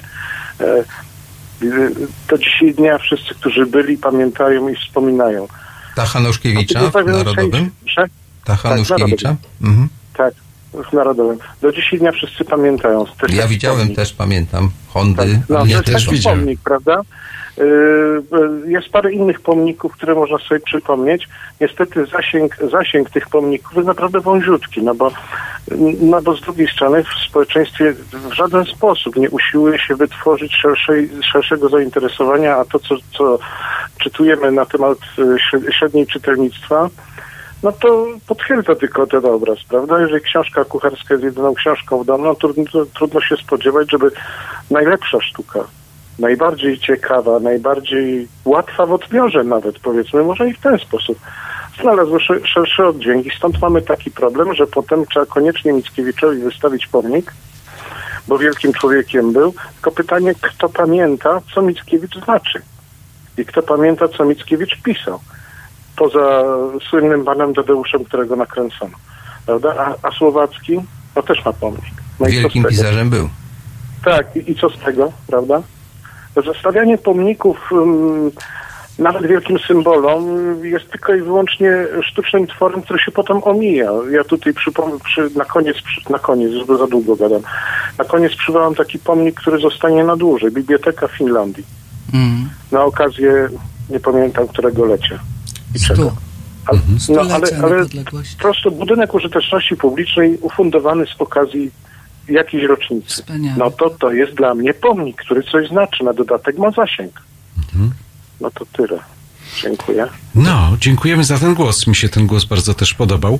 E, Ale myślę właśnie, że tutaj w tym przypadku, kiedy Konradzie powiedziałeś o pomniku, no to mówimy o przedstawieniu teatralnym, czyli jakby o takim, e, o takim tworze, który jest, który jest i krytyczny, i, e, i historyczny, i jest jakąś kroniką, ale też jest jakimś, jakimś rodzajem dyskusji. Ale też mam nadzieję, że jest też właśnie pomnikiem użyteczności publicznej. No tak, jest w właśnie dokładnie. z tym, że zadaje takie, a nie inne pytanie. No, po, po- porozmawiałeś rozmawialiśmy o tym, jakby, czy młodzi ludzie w ogóle jakby coś zrozumieją z tego, z tego spektaklu, czy młodzi ludzie, którzy, y, którzy tego nie przeżyli, będą to rozumieć. Ktoś powiedział mi, no ale właśnie po to to robimy, żeby się dowiedzieli, prawda? Nawet jeśli nie znają tego, no to właśnie po to, po to żeby się dowiedzieli. Mnie, y, mnie się zdaje, że to jest, y, jakby jestem, ja jestem w ogóle bardzo szczęśliwy z tego, że ten spektakl powstał w Teatrze Powszechnym, kiedy rozmawialiśmy z Marcinem o tym, czemu ten spektakl robimy, bo Marcin robi go trochę ze swoich powodów, no a my jako teatr też trochę ze swoich powodów. E, Ten spektakl jest częścią takiego programu, czy takiego projektu, który się nazywa Miasto Szczęśliwe, w którym od trzech lat zastanawiamy się nad tym, e, jak zbudować pewien rodzaj, pewien rodzaj e, społeczności, wspólnoty, która by się rządziła jakimiś innymi prawami, która by takiej jakiejś utopijnej wspólnoty. Tam się zastanawiam nad ekologią, nad, e, nad e, problemami mniejszości. E, Jakby bardzo to ma wiele takich różnych elementów. To w tym, w tym programie, w tym mieście szczęśliwym, które się odbywa co roku, są dyskusje na różne tematy, również są spektakle. I tą ideą, która, która, o której ja sobie pomyślałem, kiedy zaczęliśmy rozmawiać, kiedy się jakby zgadzaliśmy na to, na, to, na ten wspólny, na tą wspólną podróż, to było to, żeby aby opowiedzieć, w jaki sposób ludzie mogą się organizować, w jaki ludzie mogą się organizować w wspólnej sprawie, w jaki sposób ludzie się mogą organizować poza strukturami, bo to co jest wspaniałe, że to nie jest po prostu e, teatr pod tytułem e, jest, organiz- jest e, instytucja, jest pan dyrektor, budżet, montażyści i tak dalej, tylko ludzie się, wyście się zorganizowali w jakiejś sprawie. I dla mnie to jest jakimś tym, to jest tym głównym, główną wartością, które, o której rozmawialiśmy w ogóle na samym początku, jakby jeszcze nie wiedząc dokładnie co, jak i, i jak będzie, że to jest coś, co właśnie e, jako ten pomnik e, e, wystawiony wam, ale tak naprawdę jako jakiś rodzaj wzoru, myśli, którą możemy po prostu ludziom dać ludziom młodym pokazać rzeczy, nad którymi my się zastanawiamy, które nas interesują, Marcina, mnie, nie wiem, innych jeszcze artystów w teatrze, ale rzeczy, które interesują też ludzi, którzy chcą zmienić świat, którzy w jakiś sposób walczą, którzy o coś walczą, którzy się czują niewygodnie w tej rzeczywistości, która, która jest. Młodzi ludzie, którym mówimy, słuchajcie, byli tacy zajebiści ludzie, którzy po prostu mm, w bardzo trudnym momencie to wzięli, zrobili, patrzcie, się da, tak? Ale to też jest też taki pretekst, y, bo to dobrze, Ewa, i bardzo się cieszę, że mówisz, że, że, że, ten temat, że ten temat się rozszerza właśnie na taką pretekstowość, także to nie jest tylko i wyłącznie pomnik y, postawiony artystom, ale że to jest y, taka sytuacja, która powoduje i prowokuje różne, różne, różne, różne, różne pytania i też różne perspektywy. I dla mnie też jest ważne, tak sobie myślałem o tych odbiorcach, młodych odbiorcach, którzy mogli nie wiedzieć wiele na temat teatru ósmego dnia, ale też tamtych czasach, y, czasów, w których wy funkcjonowaliście i żyliście, że to jest też pretekst, żeby opowiedzieć o tym, y, jak te czasy mogły, wy, wyglądały i do czego my możemy, do czego my nieuchronnie zmierzamy w tej sytuacji, w której jesteśmy teraz, jeśli chodzi o, o, o naszą rzeczywistość. I że to też taki powinno być czer- czerwoną lampką. Zobaczcie, tak to wyglądało. Jesteśmy, ten moment, zaraz przekroczymy tą czerwoną linię i będziemy w tym samym punkcie. To może ja tutaj wyjaśnię tym słuchaczom, którzy może nie wszystko wiedzą, e, że Marcin Liber jest wychowankiem Teatru Ósmego Dnia. To jest dosyć istotne, że tutaj... W, w spektaklu się przedstawia jako dziecko teatru ósmego. Tak, no to jest chwyt artystyczny, ale, no bo tam, nie wiem, czy to twój syn, czy ty, kto, kto czyta te teksty? Nie, nie, nie, to czyta Tymek i Tymek y, jest y, dzieckiem znajomych A. znajomych. Tak, Okej, to- dobrze. No w każdym bądź razie... Mój syn już ma 18 lat i brzmi tak Je- samo jak ja. Jest po mutacji. Okej, w każdym bądź razie chodzi o to, że mm, jakby artystyczny pomysł tego spektaklu jest bardzo złożony, ponieważ wychowanek, syn pułku, bym powiedział nawet chyba, mm, wrócił, że tak powiem, do swojej młodości jako pięćdziesięciolatek, tak? I próbuje się rozliczyć, ale jednocześnie e, robi to no, z dużym sentymentem. Ja myślę, że ten spektakl jest ciepły, że mimo pytań, mimo pewnych wątpliwości, to on raczej, no może nie jest taki, że to brązownictwo, z którym Boj walczył, ale takie jest, no, że widać, że ma duży szacunek dla tego, co, co, co ci ludzie robili. E, I tytuł przedstawienia e, Ach, jakże godnie żyli jest trawestacją kultowego przedstawienia Teatru Ósmego Dnia Ach, jakże godnie żyliśmy z 1979 roku.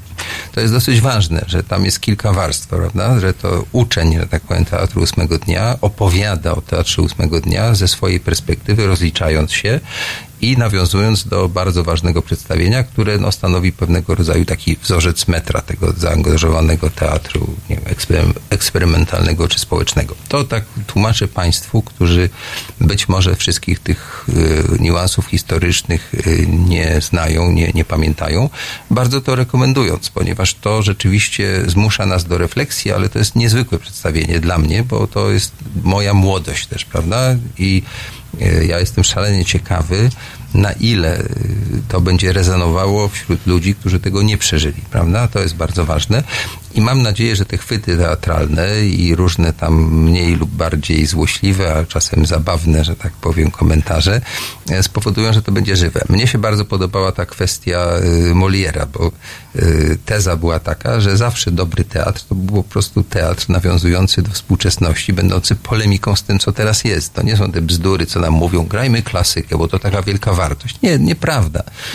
Molière i Szekspir to byli publicyści, tak? Już tak trywializując. Może nie do końca publicyści, ale w każdym razie oni się szarpali z takim Glińskim, czy z takim tam innym, prawda? Mówili, to jest bez sensu, tak? Tylko ze względu na cenzurę to tak trochę owijali, prawda? Tak jak myśmy to robili wcześniej w czasach, kiedy, kiedy ta cenzura istniała, a właściwie teraz powoli te czasy wracają. No, nie chcę się dłużej wymądrzać, tak chwilę takiego, że tak powiem, wyjaśnienia dla tych, co nie wiedzieli. Na chwilę że oderwiemy się teraz od dyskusji, posłuchamy muzyki, a potem znowu będzie ciekawie. Selfish Little Smith.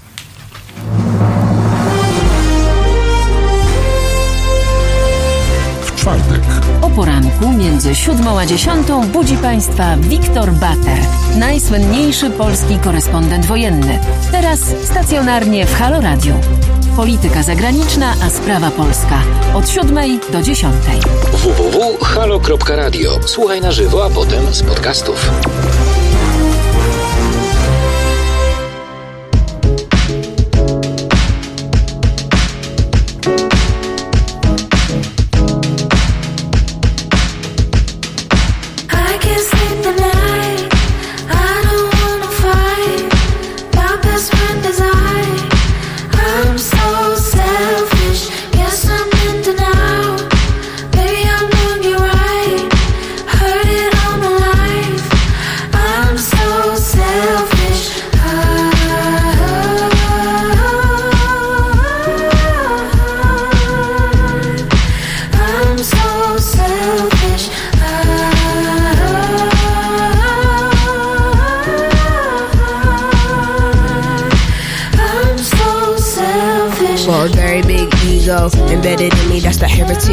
Ego. And then hey, they ain't messing with the sleeves though. And now I'm paying, can't entertain no bummy niggas. Need my nigga fresh in a tuxedo. Me and my Luke Cage steady blowing weed smoke. I'm a woman who can teach you a little something about class. Diamonds will forever be a girl's best friend. Everything's imperative for the way I live. I know it's material but not irrelevant. All this here is worked for, not inherited.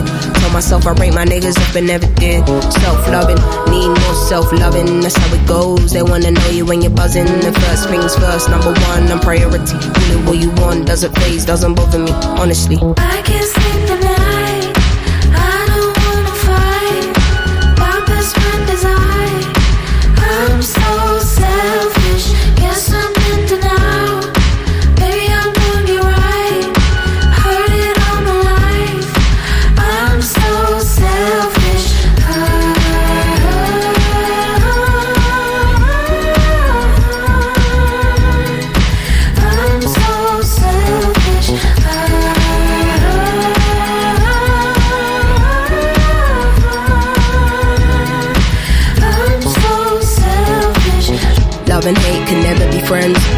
rush everything in this divine time. I peeped, you couldn't handle a woman in my caliber. Had to let you mature like some fine wine. Yeah. No validation, no applause. You don't have to prove you got it when you know it's yours. I don't wanna feel disloyal for wanting to do me. Then you act brand new when I know the cause. Wait, call it like. Till now, I'd never been the selfish type. Till now, I'd never told no nobody no. Don't get it twisted, this shit didn't happen overnight. Still, if your life is amazing when you get to fear, can't be concerned about what they're saying up there. I make it clear, don't be in and out about what you hear. They say I always get what I want and it isn't fair, but life isn't fair. Go. I can't sleep at night. I don't wanna fight. My best friend is I. I'm so selfish. Guess I'm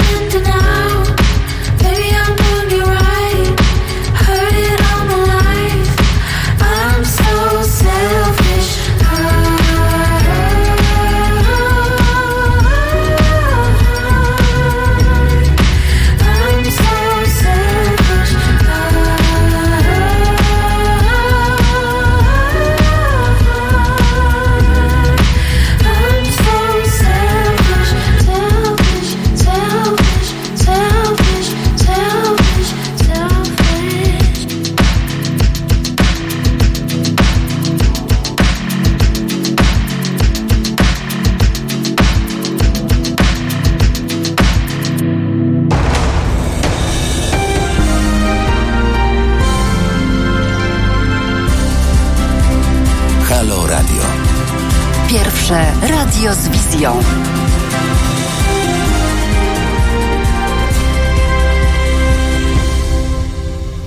Dobry wieczór Państwu, Konrad Szołajski, Halo Radio. Mm, Dzisiaj teatr, który się wtrąca, czyli teatr, który powinniśmy, że tak powiem, szanować, a właściwie najlepiej nawet nie, nie szanować, tylko tam chodzić i dyskutować, a się kłócić, a nawet może i krytykować. I myślę, że mm, Ewa Wójciak nam pięknie opowiadała o tym, co robiła i robi w Poznaniu. 20 grudnia będzie nowa premiera, przypominam. Poznaniacy, ale także warszawiacy, tak? Mogą pojechać. Tak, ja tylko, bo wiem, że zamierzasz już oddać yy, głos Pawłowi i słusznie, ale ja tylko jedną, jedną yy, nieskromnie mam uwagę, bo doskonale rozumiem pomysł Marcina i on się tłumaczy na spektakl o nas, mm, o nas tych, którzy robiliśmy teatr, zanim Marcin nas poznał. To jest bardzo ważne, bo on o tym mówi, tak, że, że on opowie y, ten kawałek naszej historii, która wydarzyła się zanim on y, nas poznał. Y, A ja tylko chcę powiedzieć, że po tym jak Marcin nas poznał, nasza historia trwała jeszcze dziesiątki lat, trwa do dzisiaj, że, mm, że Teatr Ósmego Dnia jest żywym też miejscem kultury, bo to tak w związku z tym, o czym będzie mówił Paweł, my się zajmujemy nie tylko robieniem przedstawień, ale też y, mm, no, jest to miejsce dyskusji i, i jak wierzę, mm, kształtowania wartości. Y, Miejsce, które musieliśmy wiele razy y, bronić y, ostro, ponieważ y, no, ono było solą wokół y, różnych tam mm, przedstawicieli władzy, co poświadcza pewną mm, tylko y, wyłowioną przez Marcina i jakby podejmowaną w tym spektaklu mm, wartość tego teatru, który się wtrąca, czyli tego teatru, który nie godzi się na, na rzeczywistość. Także to tylko tyle chciałam powiedzieć, że jesteśmy, żyjemy i robimy, i jesteśmy wierni sobie. O. I to jest też taka, to już naprawdę na koniec, Nie, nie, na koniec. Taka optymistyczna jakby y, puenta, że y, nie zawsze się y, to kończy stosem. To znaczy pewna wierność sobie i swojej postawie, bez rachowania. Y, Bo rzeczywiście myśmy nigdy się nie musieli, i nie wiem, czy to wynika z naszego charakteru, czy takie były okoliczności, myśmy nigdy nie musieli żadnych kontredansów przed żadną władzą wykonywać i nigdy tego nie robiliśmy. Pewnie gdybyśmy to robili, to mielibyśmy parę nagród y, na swoim koncie i pomników bardziej y, realnych, ale nie robiliśmy tego. I że no, przeżyliśmy fantastyczny kawał życia jeszcze po tym, jak y, w Marcina spektaklu mm, historia się zamyka. Czyli jakby na tych wartościach, które w przedstawieniu Marcina Libera są dyskutowane, można ufundować życie, które, jak powiadam, nie musi się skończyć na stosie Jordana Bruna. Hmm. No, Oddaję głos Pawłowi. Bo... Oddamy głos Pawłowi, ja tylko chcę skomentować, że rozumiem, jak to się stało, że te wszystkie władze, poczynając od tych lat 70. po dzisiaj, nie zdołały ciebie złamać, ponieważ ty zawsze potrafisz zabrać głos i powiedzieć, co chcesz. To jest bardzo ważne, ale mówisz tak, że wszyscy chcą słuchać. Teraz Paweł. Tak, no... Y nie zadałeś pytania, ale E, zadałeś jeden poza ach, anteną. tak, tak, ale więc- to może jeszcze- ja jeszcze ale powiem pociągnijmy tak, ten temat. Tak. Ja tylko jedną rzecz powiem, jedną, bo cały czas e, e, padło wiele, wiele razy teatr, który się wtrąca i Konrad powtórzył teraz ty i mi się zawsze przypomina, ponieważ po premierze, po premierze Klątwy Jerzy Zelnik powiedział tak, teatr, który się wtrąca do piekła. Dobrze, już zadaję pytanie. Nie, mam Marcin, Ale przepraszam. ja Marcin, chciałem powiedzieć o tym, co jest ważne i dlaczego to, bo, bo istotą chyba tego całego projektu jest to, że spotkały się właśnie takie dwa teatry. Wydaje mi się, że nigdy byście się nie zgodzili, żeby w jakimkolwiek innym teatrze powstawało przedstawienie paradokumentalne na temat teatru ósmego dnia. To. Że to jest y, coś istotnego, co te, te, co wasze teatry łączy ze sobą. Znaczy ja i pracowałem z, z Pawłem jeszcze w Bydgoszczy i, i te 30 lat, które minęły od tego momentu, kiedy was poznałem, y, były dla mnie tymi 30 latami, którymi, y, w których żyłem zgodnie z tym, czego się od was nauczyłem. I to mi się wydawało tak oczywiste i nie, nie, nie, nie tematem y, y, przedstawienia, albo przedstawienia, które będzie, będzie remake'iem już, jakoś musiałem sobie otworzyć szansę na drugi sezon, ale, y, no ale że, że, że te podobieństwa i też interesowały mnie też różnice, no bo jednak y, te y, różnice też polegają na pewnego rodzaju funkcjonowaniu jako instytucji, chociaż już i, te, i te podobieństwa są ciekawe. Znaczy to jest też ciekawe, że, że w tych dwóch teatrach sam teatr nie jest najważniejszy. Tak? Znaczy, że ja się doskonale też czułem i obserwowałem ludzi, którzy są zgromadzeni wokół Teatru Powszechnego, y, g- o- y, gdzie działają różnego rodzaju projekty i spotkania i tam wszyscy są zaangażowani w coś więcej niż robienie teatru. I podobnie jest w Poznaniu, tak jak pamiętam y, i, i wiem i obserwuję was, że to, że te, te, że te teatr, sztuka, to mam wrażenie, że gdzieś jest y, jakby efektem tego, o czym ludzie powinni dyskutować, co dla nich jest ważne, jakiejś takiej postawy obywatelskiej. Tak naj, najmniej interesujące Tak, to jest chyba sztuka. prawda, że, że wasz teatr, teatr ósmego dnia był takim, takim pierwszym miejscem, które, które tak szeroko ogarniało te rzeczy. Tak? Myśmy też tak obserwowali. Myśmy byli kiedyś nawet sąsiadami No przez pewien ja czas. Myśmy pamiętam przecież, okres, przecież tak. ja byłem Sławem Wodzińskim w, w Poznaniu. Ale właśnie, że, ten, że to tak szeroko się działo i że no jakby to też jakby to jest ta kwestia tej, tej działalności politycznej, tak? To znaczy jednak mówiąc o tym, że robiąc teatr polityczny, jednak gdzieś tam poza tymi e, e, ściśle estetycznymi, czy artystycznymi, czy autotelicznymi wartościami, też są jakieś wartości, wartości spoza dziedziny, samej dziedziny teatru, czy z samej dziedziny sztuki. Więc jakby to są, jakby i wy, i my zawsze staraliśmy się robić teatr artystyczny, ale no ale jakby ten teatr artystyczny nie był tylko teatrem artystycznym, tak? Tak jakby jednak służył, nie wiem, czy analizie życia, czy właśnie jakimś, jakimś pomyśle na przyszłość, czy na zmianę, czy, e, czy był takim narzędziem rewolucji, tak? Jakiejś, tak? Może takiej właśnie rewolucji trochę, trochę takiej, którą, na którą pozwala teatr, czyli takiej rewolucji oderwanej trochę od życia, tak? Takiej, nie takiej do końca, wiesz, konkretnej, rewolucyjnej. No właśnie, Pawle, y, mówiłeś o tym, że ten projekt taki Bóg, honor, ojczyzna ma w sobie energię, emocje, prawda? Że porywa młodych. To widać, tak? Marsz niepodległości. No, niezależnie od tego, jak to oceniamy, to tam pewna energia taka jest, że aż kipi, prawda? Może się to nie podobać, ale niewątpliwie coś w tym jest, tak? I ta narracja no, taka nacjonalistyczno-religijna gdzieś tam uwiodła całe to młode pokolenie, a przynajmniej sporą jego część. I teraz, czy ty, będąc tym kapitanem tego galeonu, tak, no bo ty mm, dowodzisz bardzo ważną placówką, ci z Państwa, którzy nie wiedzą, to, to ja im powiem, że Teatr Powszechny jest jednym z tych takich miejsc kultowych w Warszawie i co jakiś czas tam się pojawia taki dyrektor, który powoduje, że jeździmy na Pragę, tak? Mm, nie chodzimy miło, do tych tak. teatrów w Śródmieściu, tylko właśnie tam. Nie wszystkie spektakle mi się podobają, ale za każdym razem jestem gotów tam pójść i rozmawiać, tak? To, I chyba o to chodzi, tak? Ale co za tym się kryje, co jest więcej, co nam, że tak powiem, chcesz zaproponować tak na Mówisz, przyszłość? mówisz o mnie, e, kapitan Galeonu, tak, tak, ta hierarchia akurat generalnie tutaj bardzo właśnie jakoś niedobrze brzmi, jakby reprezentuje po prostu w tym momencie, mówię o tym, co robi nasza grupa, grupa artystów, grupa Do, ludzi. dobrze, jesteście pracują. piratami, wybrali ciebie, tak? Tak, ale nie, bo to jest jakieś też interesujące i ważne. Ja powiedziałem o tym jakby projekcie, o tym, że, że coś musimy wymyśleć, że nie możemy jakby myśleć o tym, że było dobrze wcześniej i trzeba wrócić. E, e, e, I nad tym się zastanawiamy. Jest coś takiego, co się nazywa Forum Przyszłości Kultury. Myślę, jakby już e, kolejny rok po Kongresie Kultury Obywatelskim, który tak jak to, tak samo jak Halo Radio jest medium obywatelskim, Obywatelski Kongres Kultury w 2016 roku e, był zwołany w odpowiedzi na to, co się dzieje, w odpowiedzi też na wybory, na pierwsze działania właśnie Ministerstwa Kultury i potem spotykamy się w ramach Forum Przyszłości Kultury. Teraz spotkamy się w najbliższą sobotę, czyli 30 listopada. E, Przez cały dzień będziemy dyskutować e, na te tematy w Teatrze Powszechnym. Bardzo wszystkich zapraszam. Od godziny 12 do 19, 30 listopada będziemy o tym rozmawiać.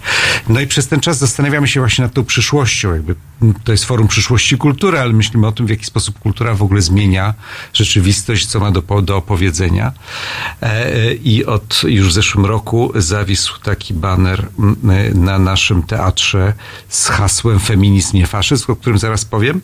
E, I kiedy mówimy o tym projekcie, no ten projekt się jakoś wyłania. On się wyłania nie tylko z tych naszych rozmów i z tego myślenia, ale on się wyłania poprzez to, co się dzieje na świecie. Kiedy mówisz o młodych ludziach e, maszerujących w, ma, w Marszu Niepodległości, no to można powiedzieć o młodych ludziach maszerujących na całym świecie w Extinction Rebellion. E, I widać, tak? Widać tą energię, to jakby to widać, co, się dzieje. Mówiąc bardzo tak e, skrótowo o tym, o tym pomyśle i o tym, dlaczego feminizm nie faszyzm, to się gdzieś zbiegło z, z rokiem em, antyfaszystowskim, który wspólnie ogłosiliśmy w instytucjach warszawskich. Teraz mamy, mamy okrągłą rocznicę wybuchu II wojny światowej e, i o tym jakby z, jakie, jakie wartości czy antywartości za tymi hasłami idą i tak bardzo prosto sobie opowiedzieliśmy o tych, e, o tych wartościach, które niosą ze sobą, które niesie, antywartościach, które niesie ze sobą faszyzm, które są jednak dosyć bliskie, nie wiem, kapitalizmowi, neoliberalizmowi, e, paradoksalnie, czy jakby uznając za faszyzm, jako faszyzm za taki rodzaj takiego e, ostatniego skowytu tej, tej ideologii, czyli ten podboju, prawda, jakby walki, jakieś e, podbijanie nierówności, e, e, dominacji, tak? No i przeciwstawiliśmy tym, e, tym wartościom takie wartości jak wartość e, opieki, jak wartość współdziałania, tak? Jak wartość troski. No i w taki sposób, e, może trochę upraszczający, no ale jedne wartości są przypisywane kobietom, drugie są przypisywane mężczyznom, więc w tym sensie, w tym sensie mówimy o feminizmie i faszyzmie jako o takich, takich, e, e, takich dwóch e, zespołach wartości. Oczywiście, że nie każdy mężczyzna chce być w wojsku i nie każda kobieta jest e, spolegliwa i opiekuńcza, prawda? Ale jakby to, e, to jest takie hasło i myślę sobie o tym, jakby myślę, że w takim czasie, kiedy, e, kiedy ginie planeta, tak? W takim czasie, kiedy, kiedy e, jesteśmy w takim momencie e, e, związanym z klimatem i z, i z e, podbojem planety, z zdominowaniem planety, z e, wykorzystywaniem planety, no takie wartości jak współdziałanie, jak opieka, jak praca reprodukcyjna, jak, jak troska, e, no są takim, jakimś takim pomysłem na to, w jaki, w jaki sposób, który może ten świat i nas uratować. Oczywiście, że jakby co to ma oznaczać, tak? Jak ten świat ma wyglądać, to jest, to jest, no to jest pytanie i nad tym trzeba myśleć, ale tak bym, tak bym opowiedział o tym projekcie, tak? który się tak naprawdę na świecie wyłania i który w zasadzie nie ma alternatywy, bo e, jakby coraz bardziej widzimy, no, że, że trzeba gdzieś z tej drogi zawrócić, z drogi podboju i eksploatacji i e, jakoś o tym świecie pomyśleć inaczej i w jakiś sposób zwolnić, nie wiem, zaprzestać pewnych rzeczy, e, inaczej zacząć żyć. Cóż, to odpocznijmy chwilę, posłuchajmy Breathe Me SIA.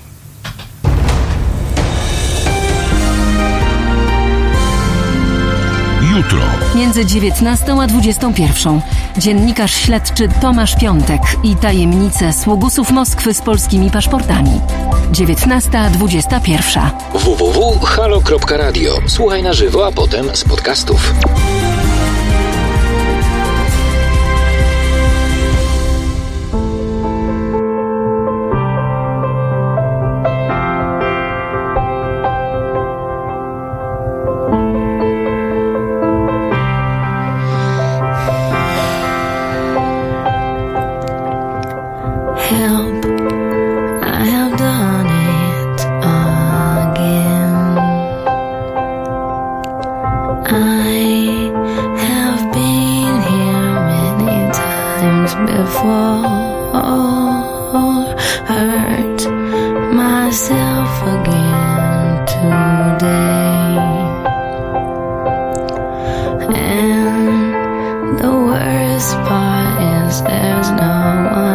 One else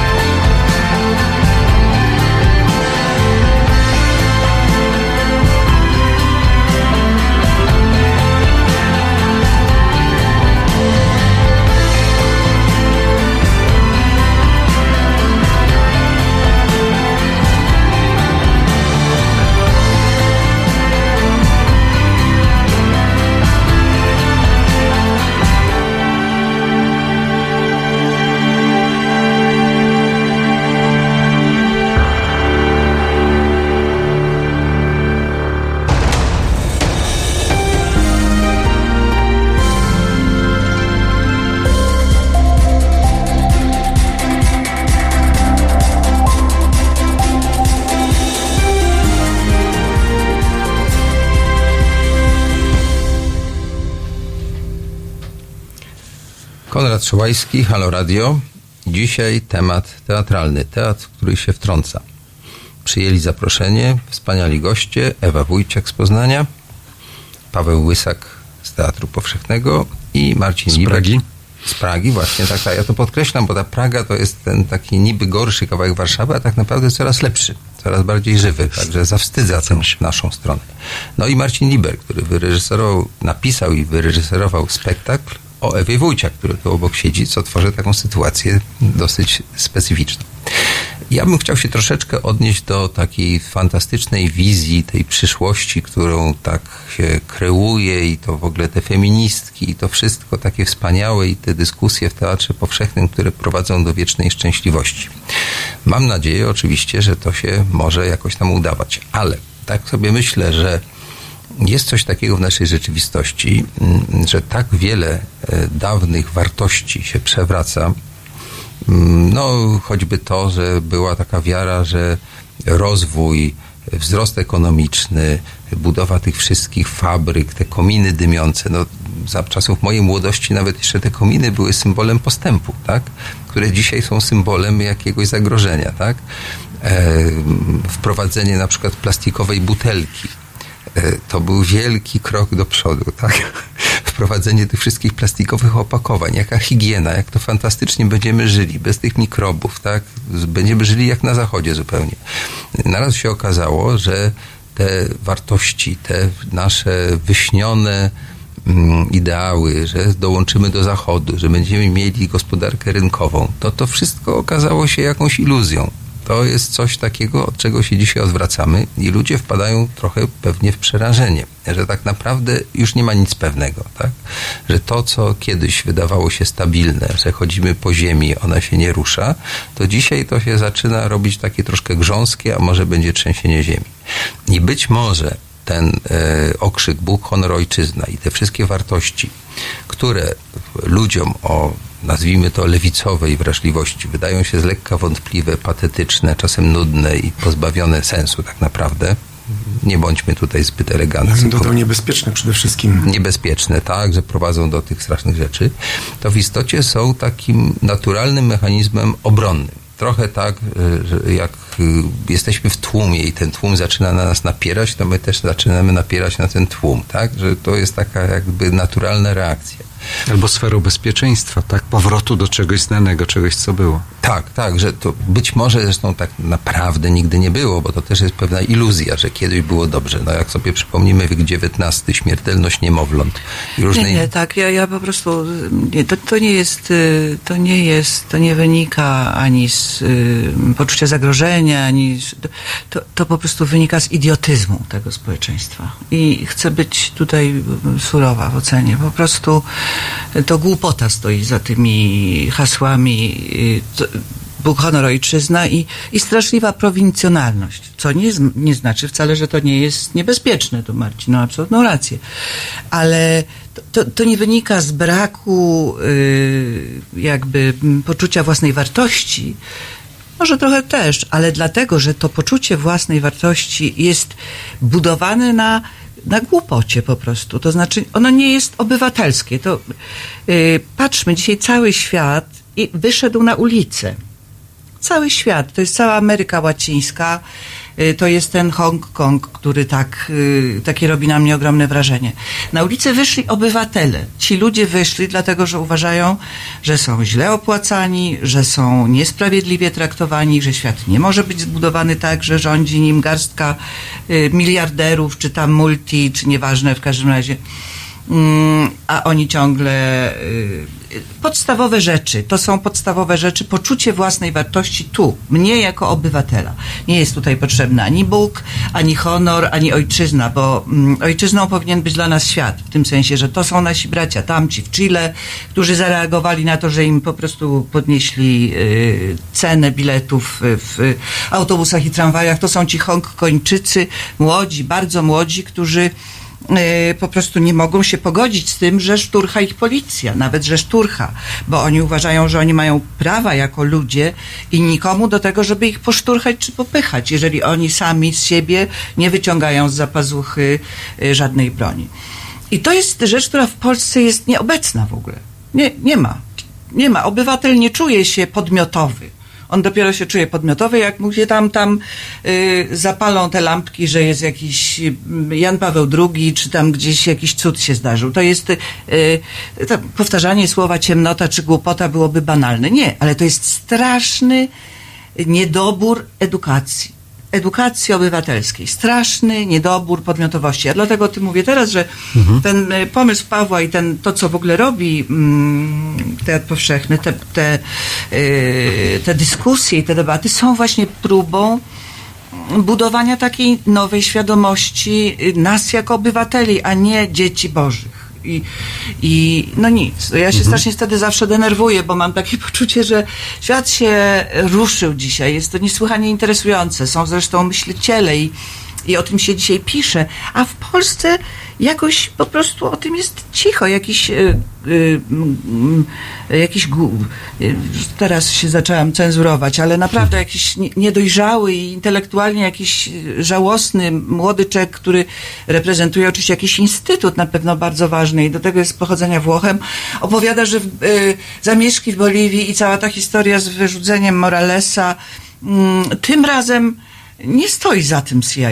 No jak, jak można w jedynym, już wydawałoby się, radiu, które jeszcze da się słuchać, opowiadać takie bzdury?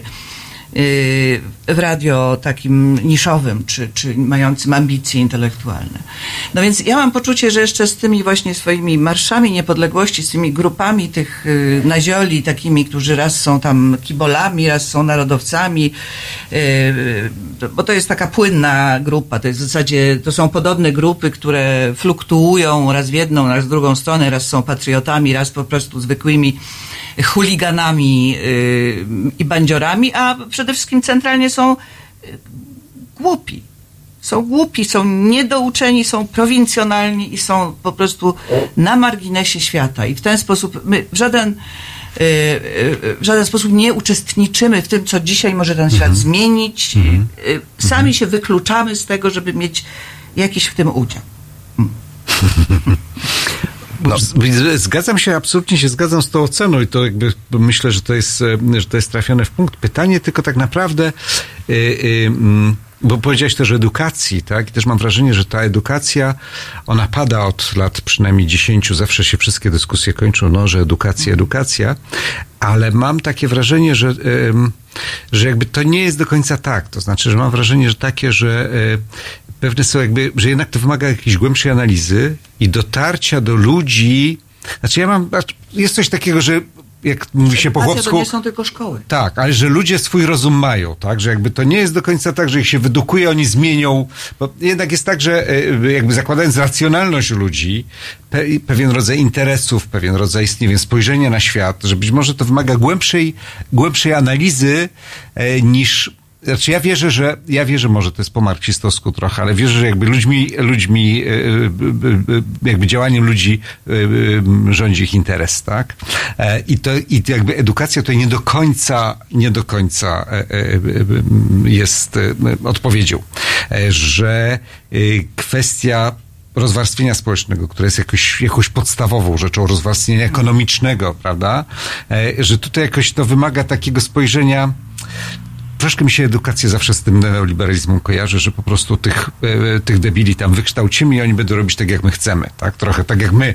Będą działać w naszym interesie, bo, bo to my ich wykształcimy, nie? Że to jakby to jest, to jest trochę za proste, ale absolutnie się zgadzam, że, e, że się dzieją e, takie rzeczy na świecie, które, które gdzieś w Polsce się nie mogą jakoś odbyć, ale no być może to jest kwestia też jakby analizy rozpatrzenia tej sprawy całej. No tak, tylko mnie troszkę martwi mm, takie postawienie sprawy, no bo jak uznamy, że nasi, mm, że tak powiem, sąsiedzi są głupi, tak, prymitywni, pozbawieni rozumu. ja, ja może ja tego nie chciałam powiedzieć. Mhm. Teraz boję, że, że mogę zostać Mhm. źle zrozumiana. Mnie chodzi, mnie chodzi o.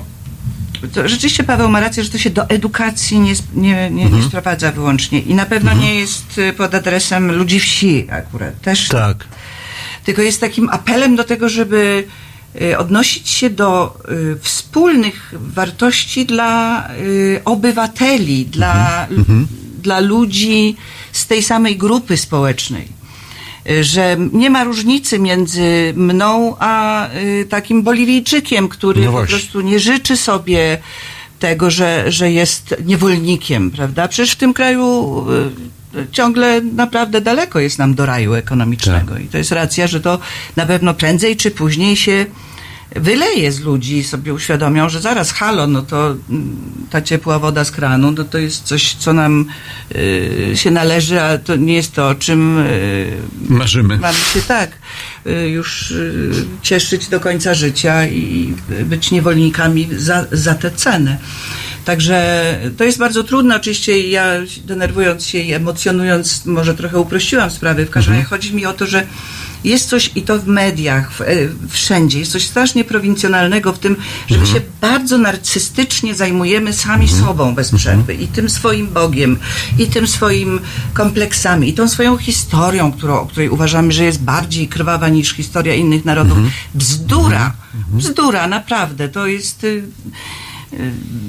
y, To jest jakiś rodzaj opium, jakiś rodzaj jakiegoś dymu, które zasłania rzeczywistość, zasłania prawdziwe problemy. Absolutnie inteligencję, tak. Żeby Absolutnie tak. jednak no, wiedzieć o tym, że naprawdę nie, nie, nie jesteśmy mm, najbardziej dotkniętym nieszczęściem narodem świata. Nie, nie. Jesteśmy jednym z wielu i historie e, innych narodów, innych społeczeństw, e, państw e, bywały o wiele bardziej krwawe i to zupełnie też niedawno. dawno. know. Także o to mi chodzi, żeby wyjść z tego, e, z tego naszego grajdołka, z tego, z, tego, z tego prowincjonalizmu, który każe nam rozmawiać wyłącznie o tym, kto z Platformy powiedział coś komuś z PiSu. My mamy już teraz tak krótką perspektywę w tych e, debatach, że, że zgrozę. No to, to, to chciałam powiedzieć. Tak, to Nie jest- chciałam nikogo mhm. obrażać, zwłaszcza współobywateli. To jest jakieś ciekawe właśnie, co Ewa mówi, że, że nie wiem, za tych czasów, bośmy rozmawiali o latach 70. Przecież się rozmawiało o tym, jaka ma być Polska, budowało się plany na przyszłość, mówiło się o tej przyszłości, a teraz się rozmawia po prostu coś tak, nie wiem.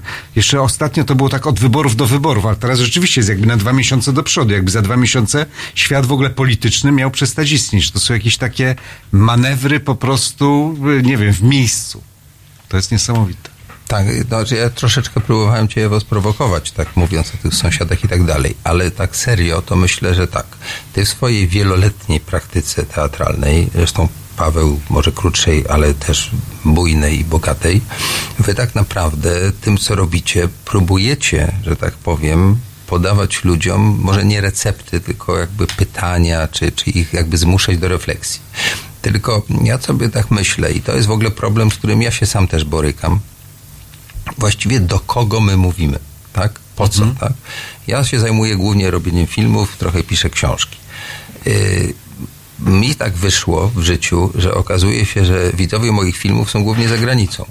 To jest jakimś absolutnym paradoksem, co wynikło trochę z konieczności ekonomicznej, bo na moje projekty tutaj nikt mi nie chciał dawać pieniędzy, a y, z kolei, że tak powiem, jest żywe zainteresowanie tam. Paradoksalnie Polską się interesują, nie wiem, w Skandynawii, we Francji, w Niemczech. I teraz, czy wy, jako ludzie teatru, niedługo będziemy musieli kończyć, więc odpowiedź musi być krótka, treściwa i optymistyczna. Y, widzicie jakąś szansę, żeby przyciągnąć tych kiboli, chuliganów, kogo tam ty opisałaś, prawda? Bo to też są ludzie, to są nasi bracia, sąsiedzi i tak dalej. Jak zrobić, żeby oni poszli na spektakl, yy, bo ja wiem, klątwy, tak? Ale nie po to, żeby tam rozrzucać jakiś coś, tak? Tylko, Słuchaj, to się, to się wszystko dzieje, to jest tak naprawdę coraz bardziej trudne, dlatego że się te e, okopy wykopują w czasie naszego życia. Na pewno od 89 roku one są coraz e, głębsze te doły i, i również media społecznościowe, to co, o czym się mówi, tworzą też te bańki, tak? Więc jakby z jednej strony są podziały, a z drugiej strony jakby te mechanizmy, które nas, wiesz, jakoś otaczają w bańkach. Ja zawsze na to mówię, e, myślę sobie tak, że być może w takiej bańce wymyślimy ten przyszły świat, e, a nasi widzowie, nawet jeśli nie przyjdą ci ludzie do teatru, którzy Pewni ludzie do teatru powszechnego myślę nie przychodzą od jakiegoś czasu i bardzo trudno nam do nich dotrzeć, ale mam wrażenie, że ludzie, którzy, że tak naprawdę naszym zadaniem jest jakby też działanie poprzez ludzi, którzy przyjdą do nas, tak? Czyli jeśli na przykład nie przyjdzie do końca taka osoba nieprzekonana do teatru, to być może ktoś po wyjściu z naszego teatru z tą osobą porozmawia i ta osoba trochę zmieni zdanie i potem przyjdzie do nas. Więc jakby mam takie poczucie, że gdzieś to następuje poprzez ludzi również, nie tylko poprzez nasze, e, nasze przedstawienie. To cóż. Ja wierzę też jeszcze tylko na Mhm. koniec, że dajcie mi tych ludzi, to ja, ja się z nimi dogadam. No właśnie. Ja pracowałam z więźniami, naprawdę. My pracowaliśmy teatr. Tak. E, Każdy człowiek potraktowany przyzwoicie i jak człowiek jest do rozmowy, tylko No tymi ludźmi się dziś manipuluje, prawda? No Ta getyzacja służy władzy i to y, na pewno jest nie, nie tylko, że się to dzieje, ale to jest dziane, tak? To znaczy Mhm. to jest wykorzystywane przez y, władzę. To jest też moje doświadczenie z kontaktów z widzami. Jak spotykam się z ludźmi, nazwijmy to na dole, to dużo łatwiej się dogadać niż z tymi decydentami na górze. To tą optymistyczną może nutką zmienimy tych decydentów po prostu, tak? Tak jest. E, Nie kończymy całkiem. Mam nadzieję, że się jeszcze kiedyś w tym gronie spotkamy. Chcę Wam bardzo serdecznie podziękować za to, że tak późno wieczorem byliście skłodni przyjść do Halo Radia i z nami pogadać. Dziękuję słuchaczom, że wysłuchali. Dziękuję Ewie Wójcia, która pojedzie zaraz do Poznania. Dziękuję Pawłowi Łysakowi, który pojedzie, no nie będę mówił, gdzie mieszka, ale w Warszawie. I Marcinowi Liberowi, który jeszcze przeżywa premierę. Idźcie i zobaczcie, naprawdę zrobił coś ciekawego. Zapraszamy, dziękujemy bardzo. Dziękujemy bardzo. Dobranoc Dziękuję Państwu. bardzo. Dobranoc.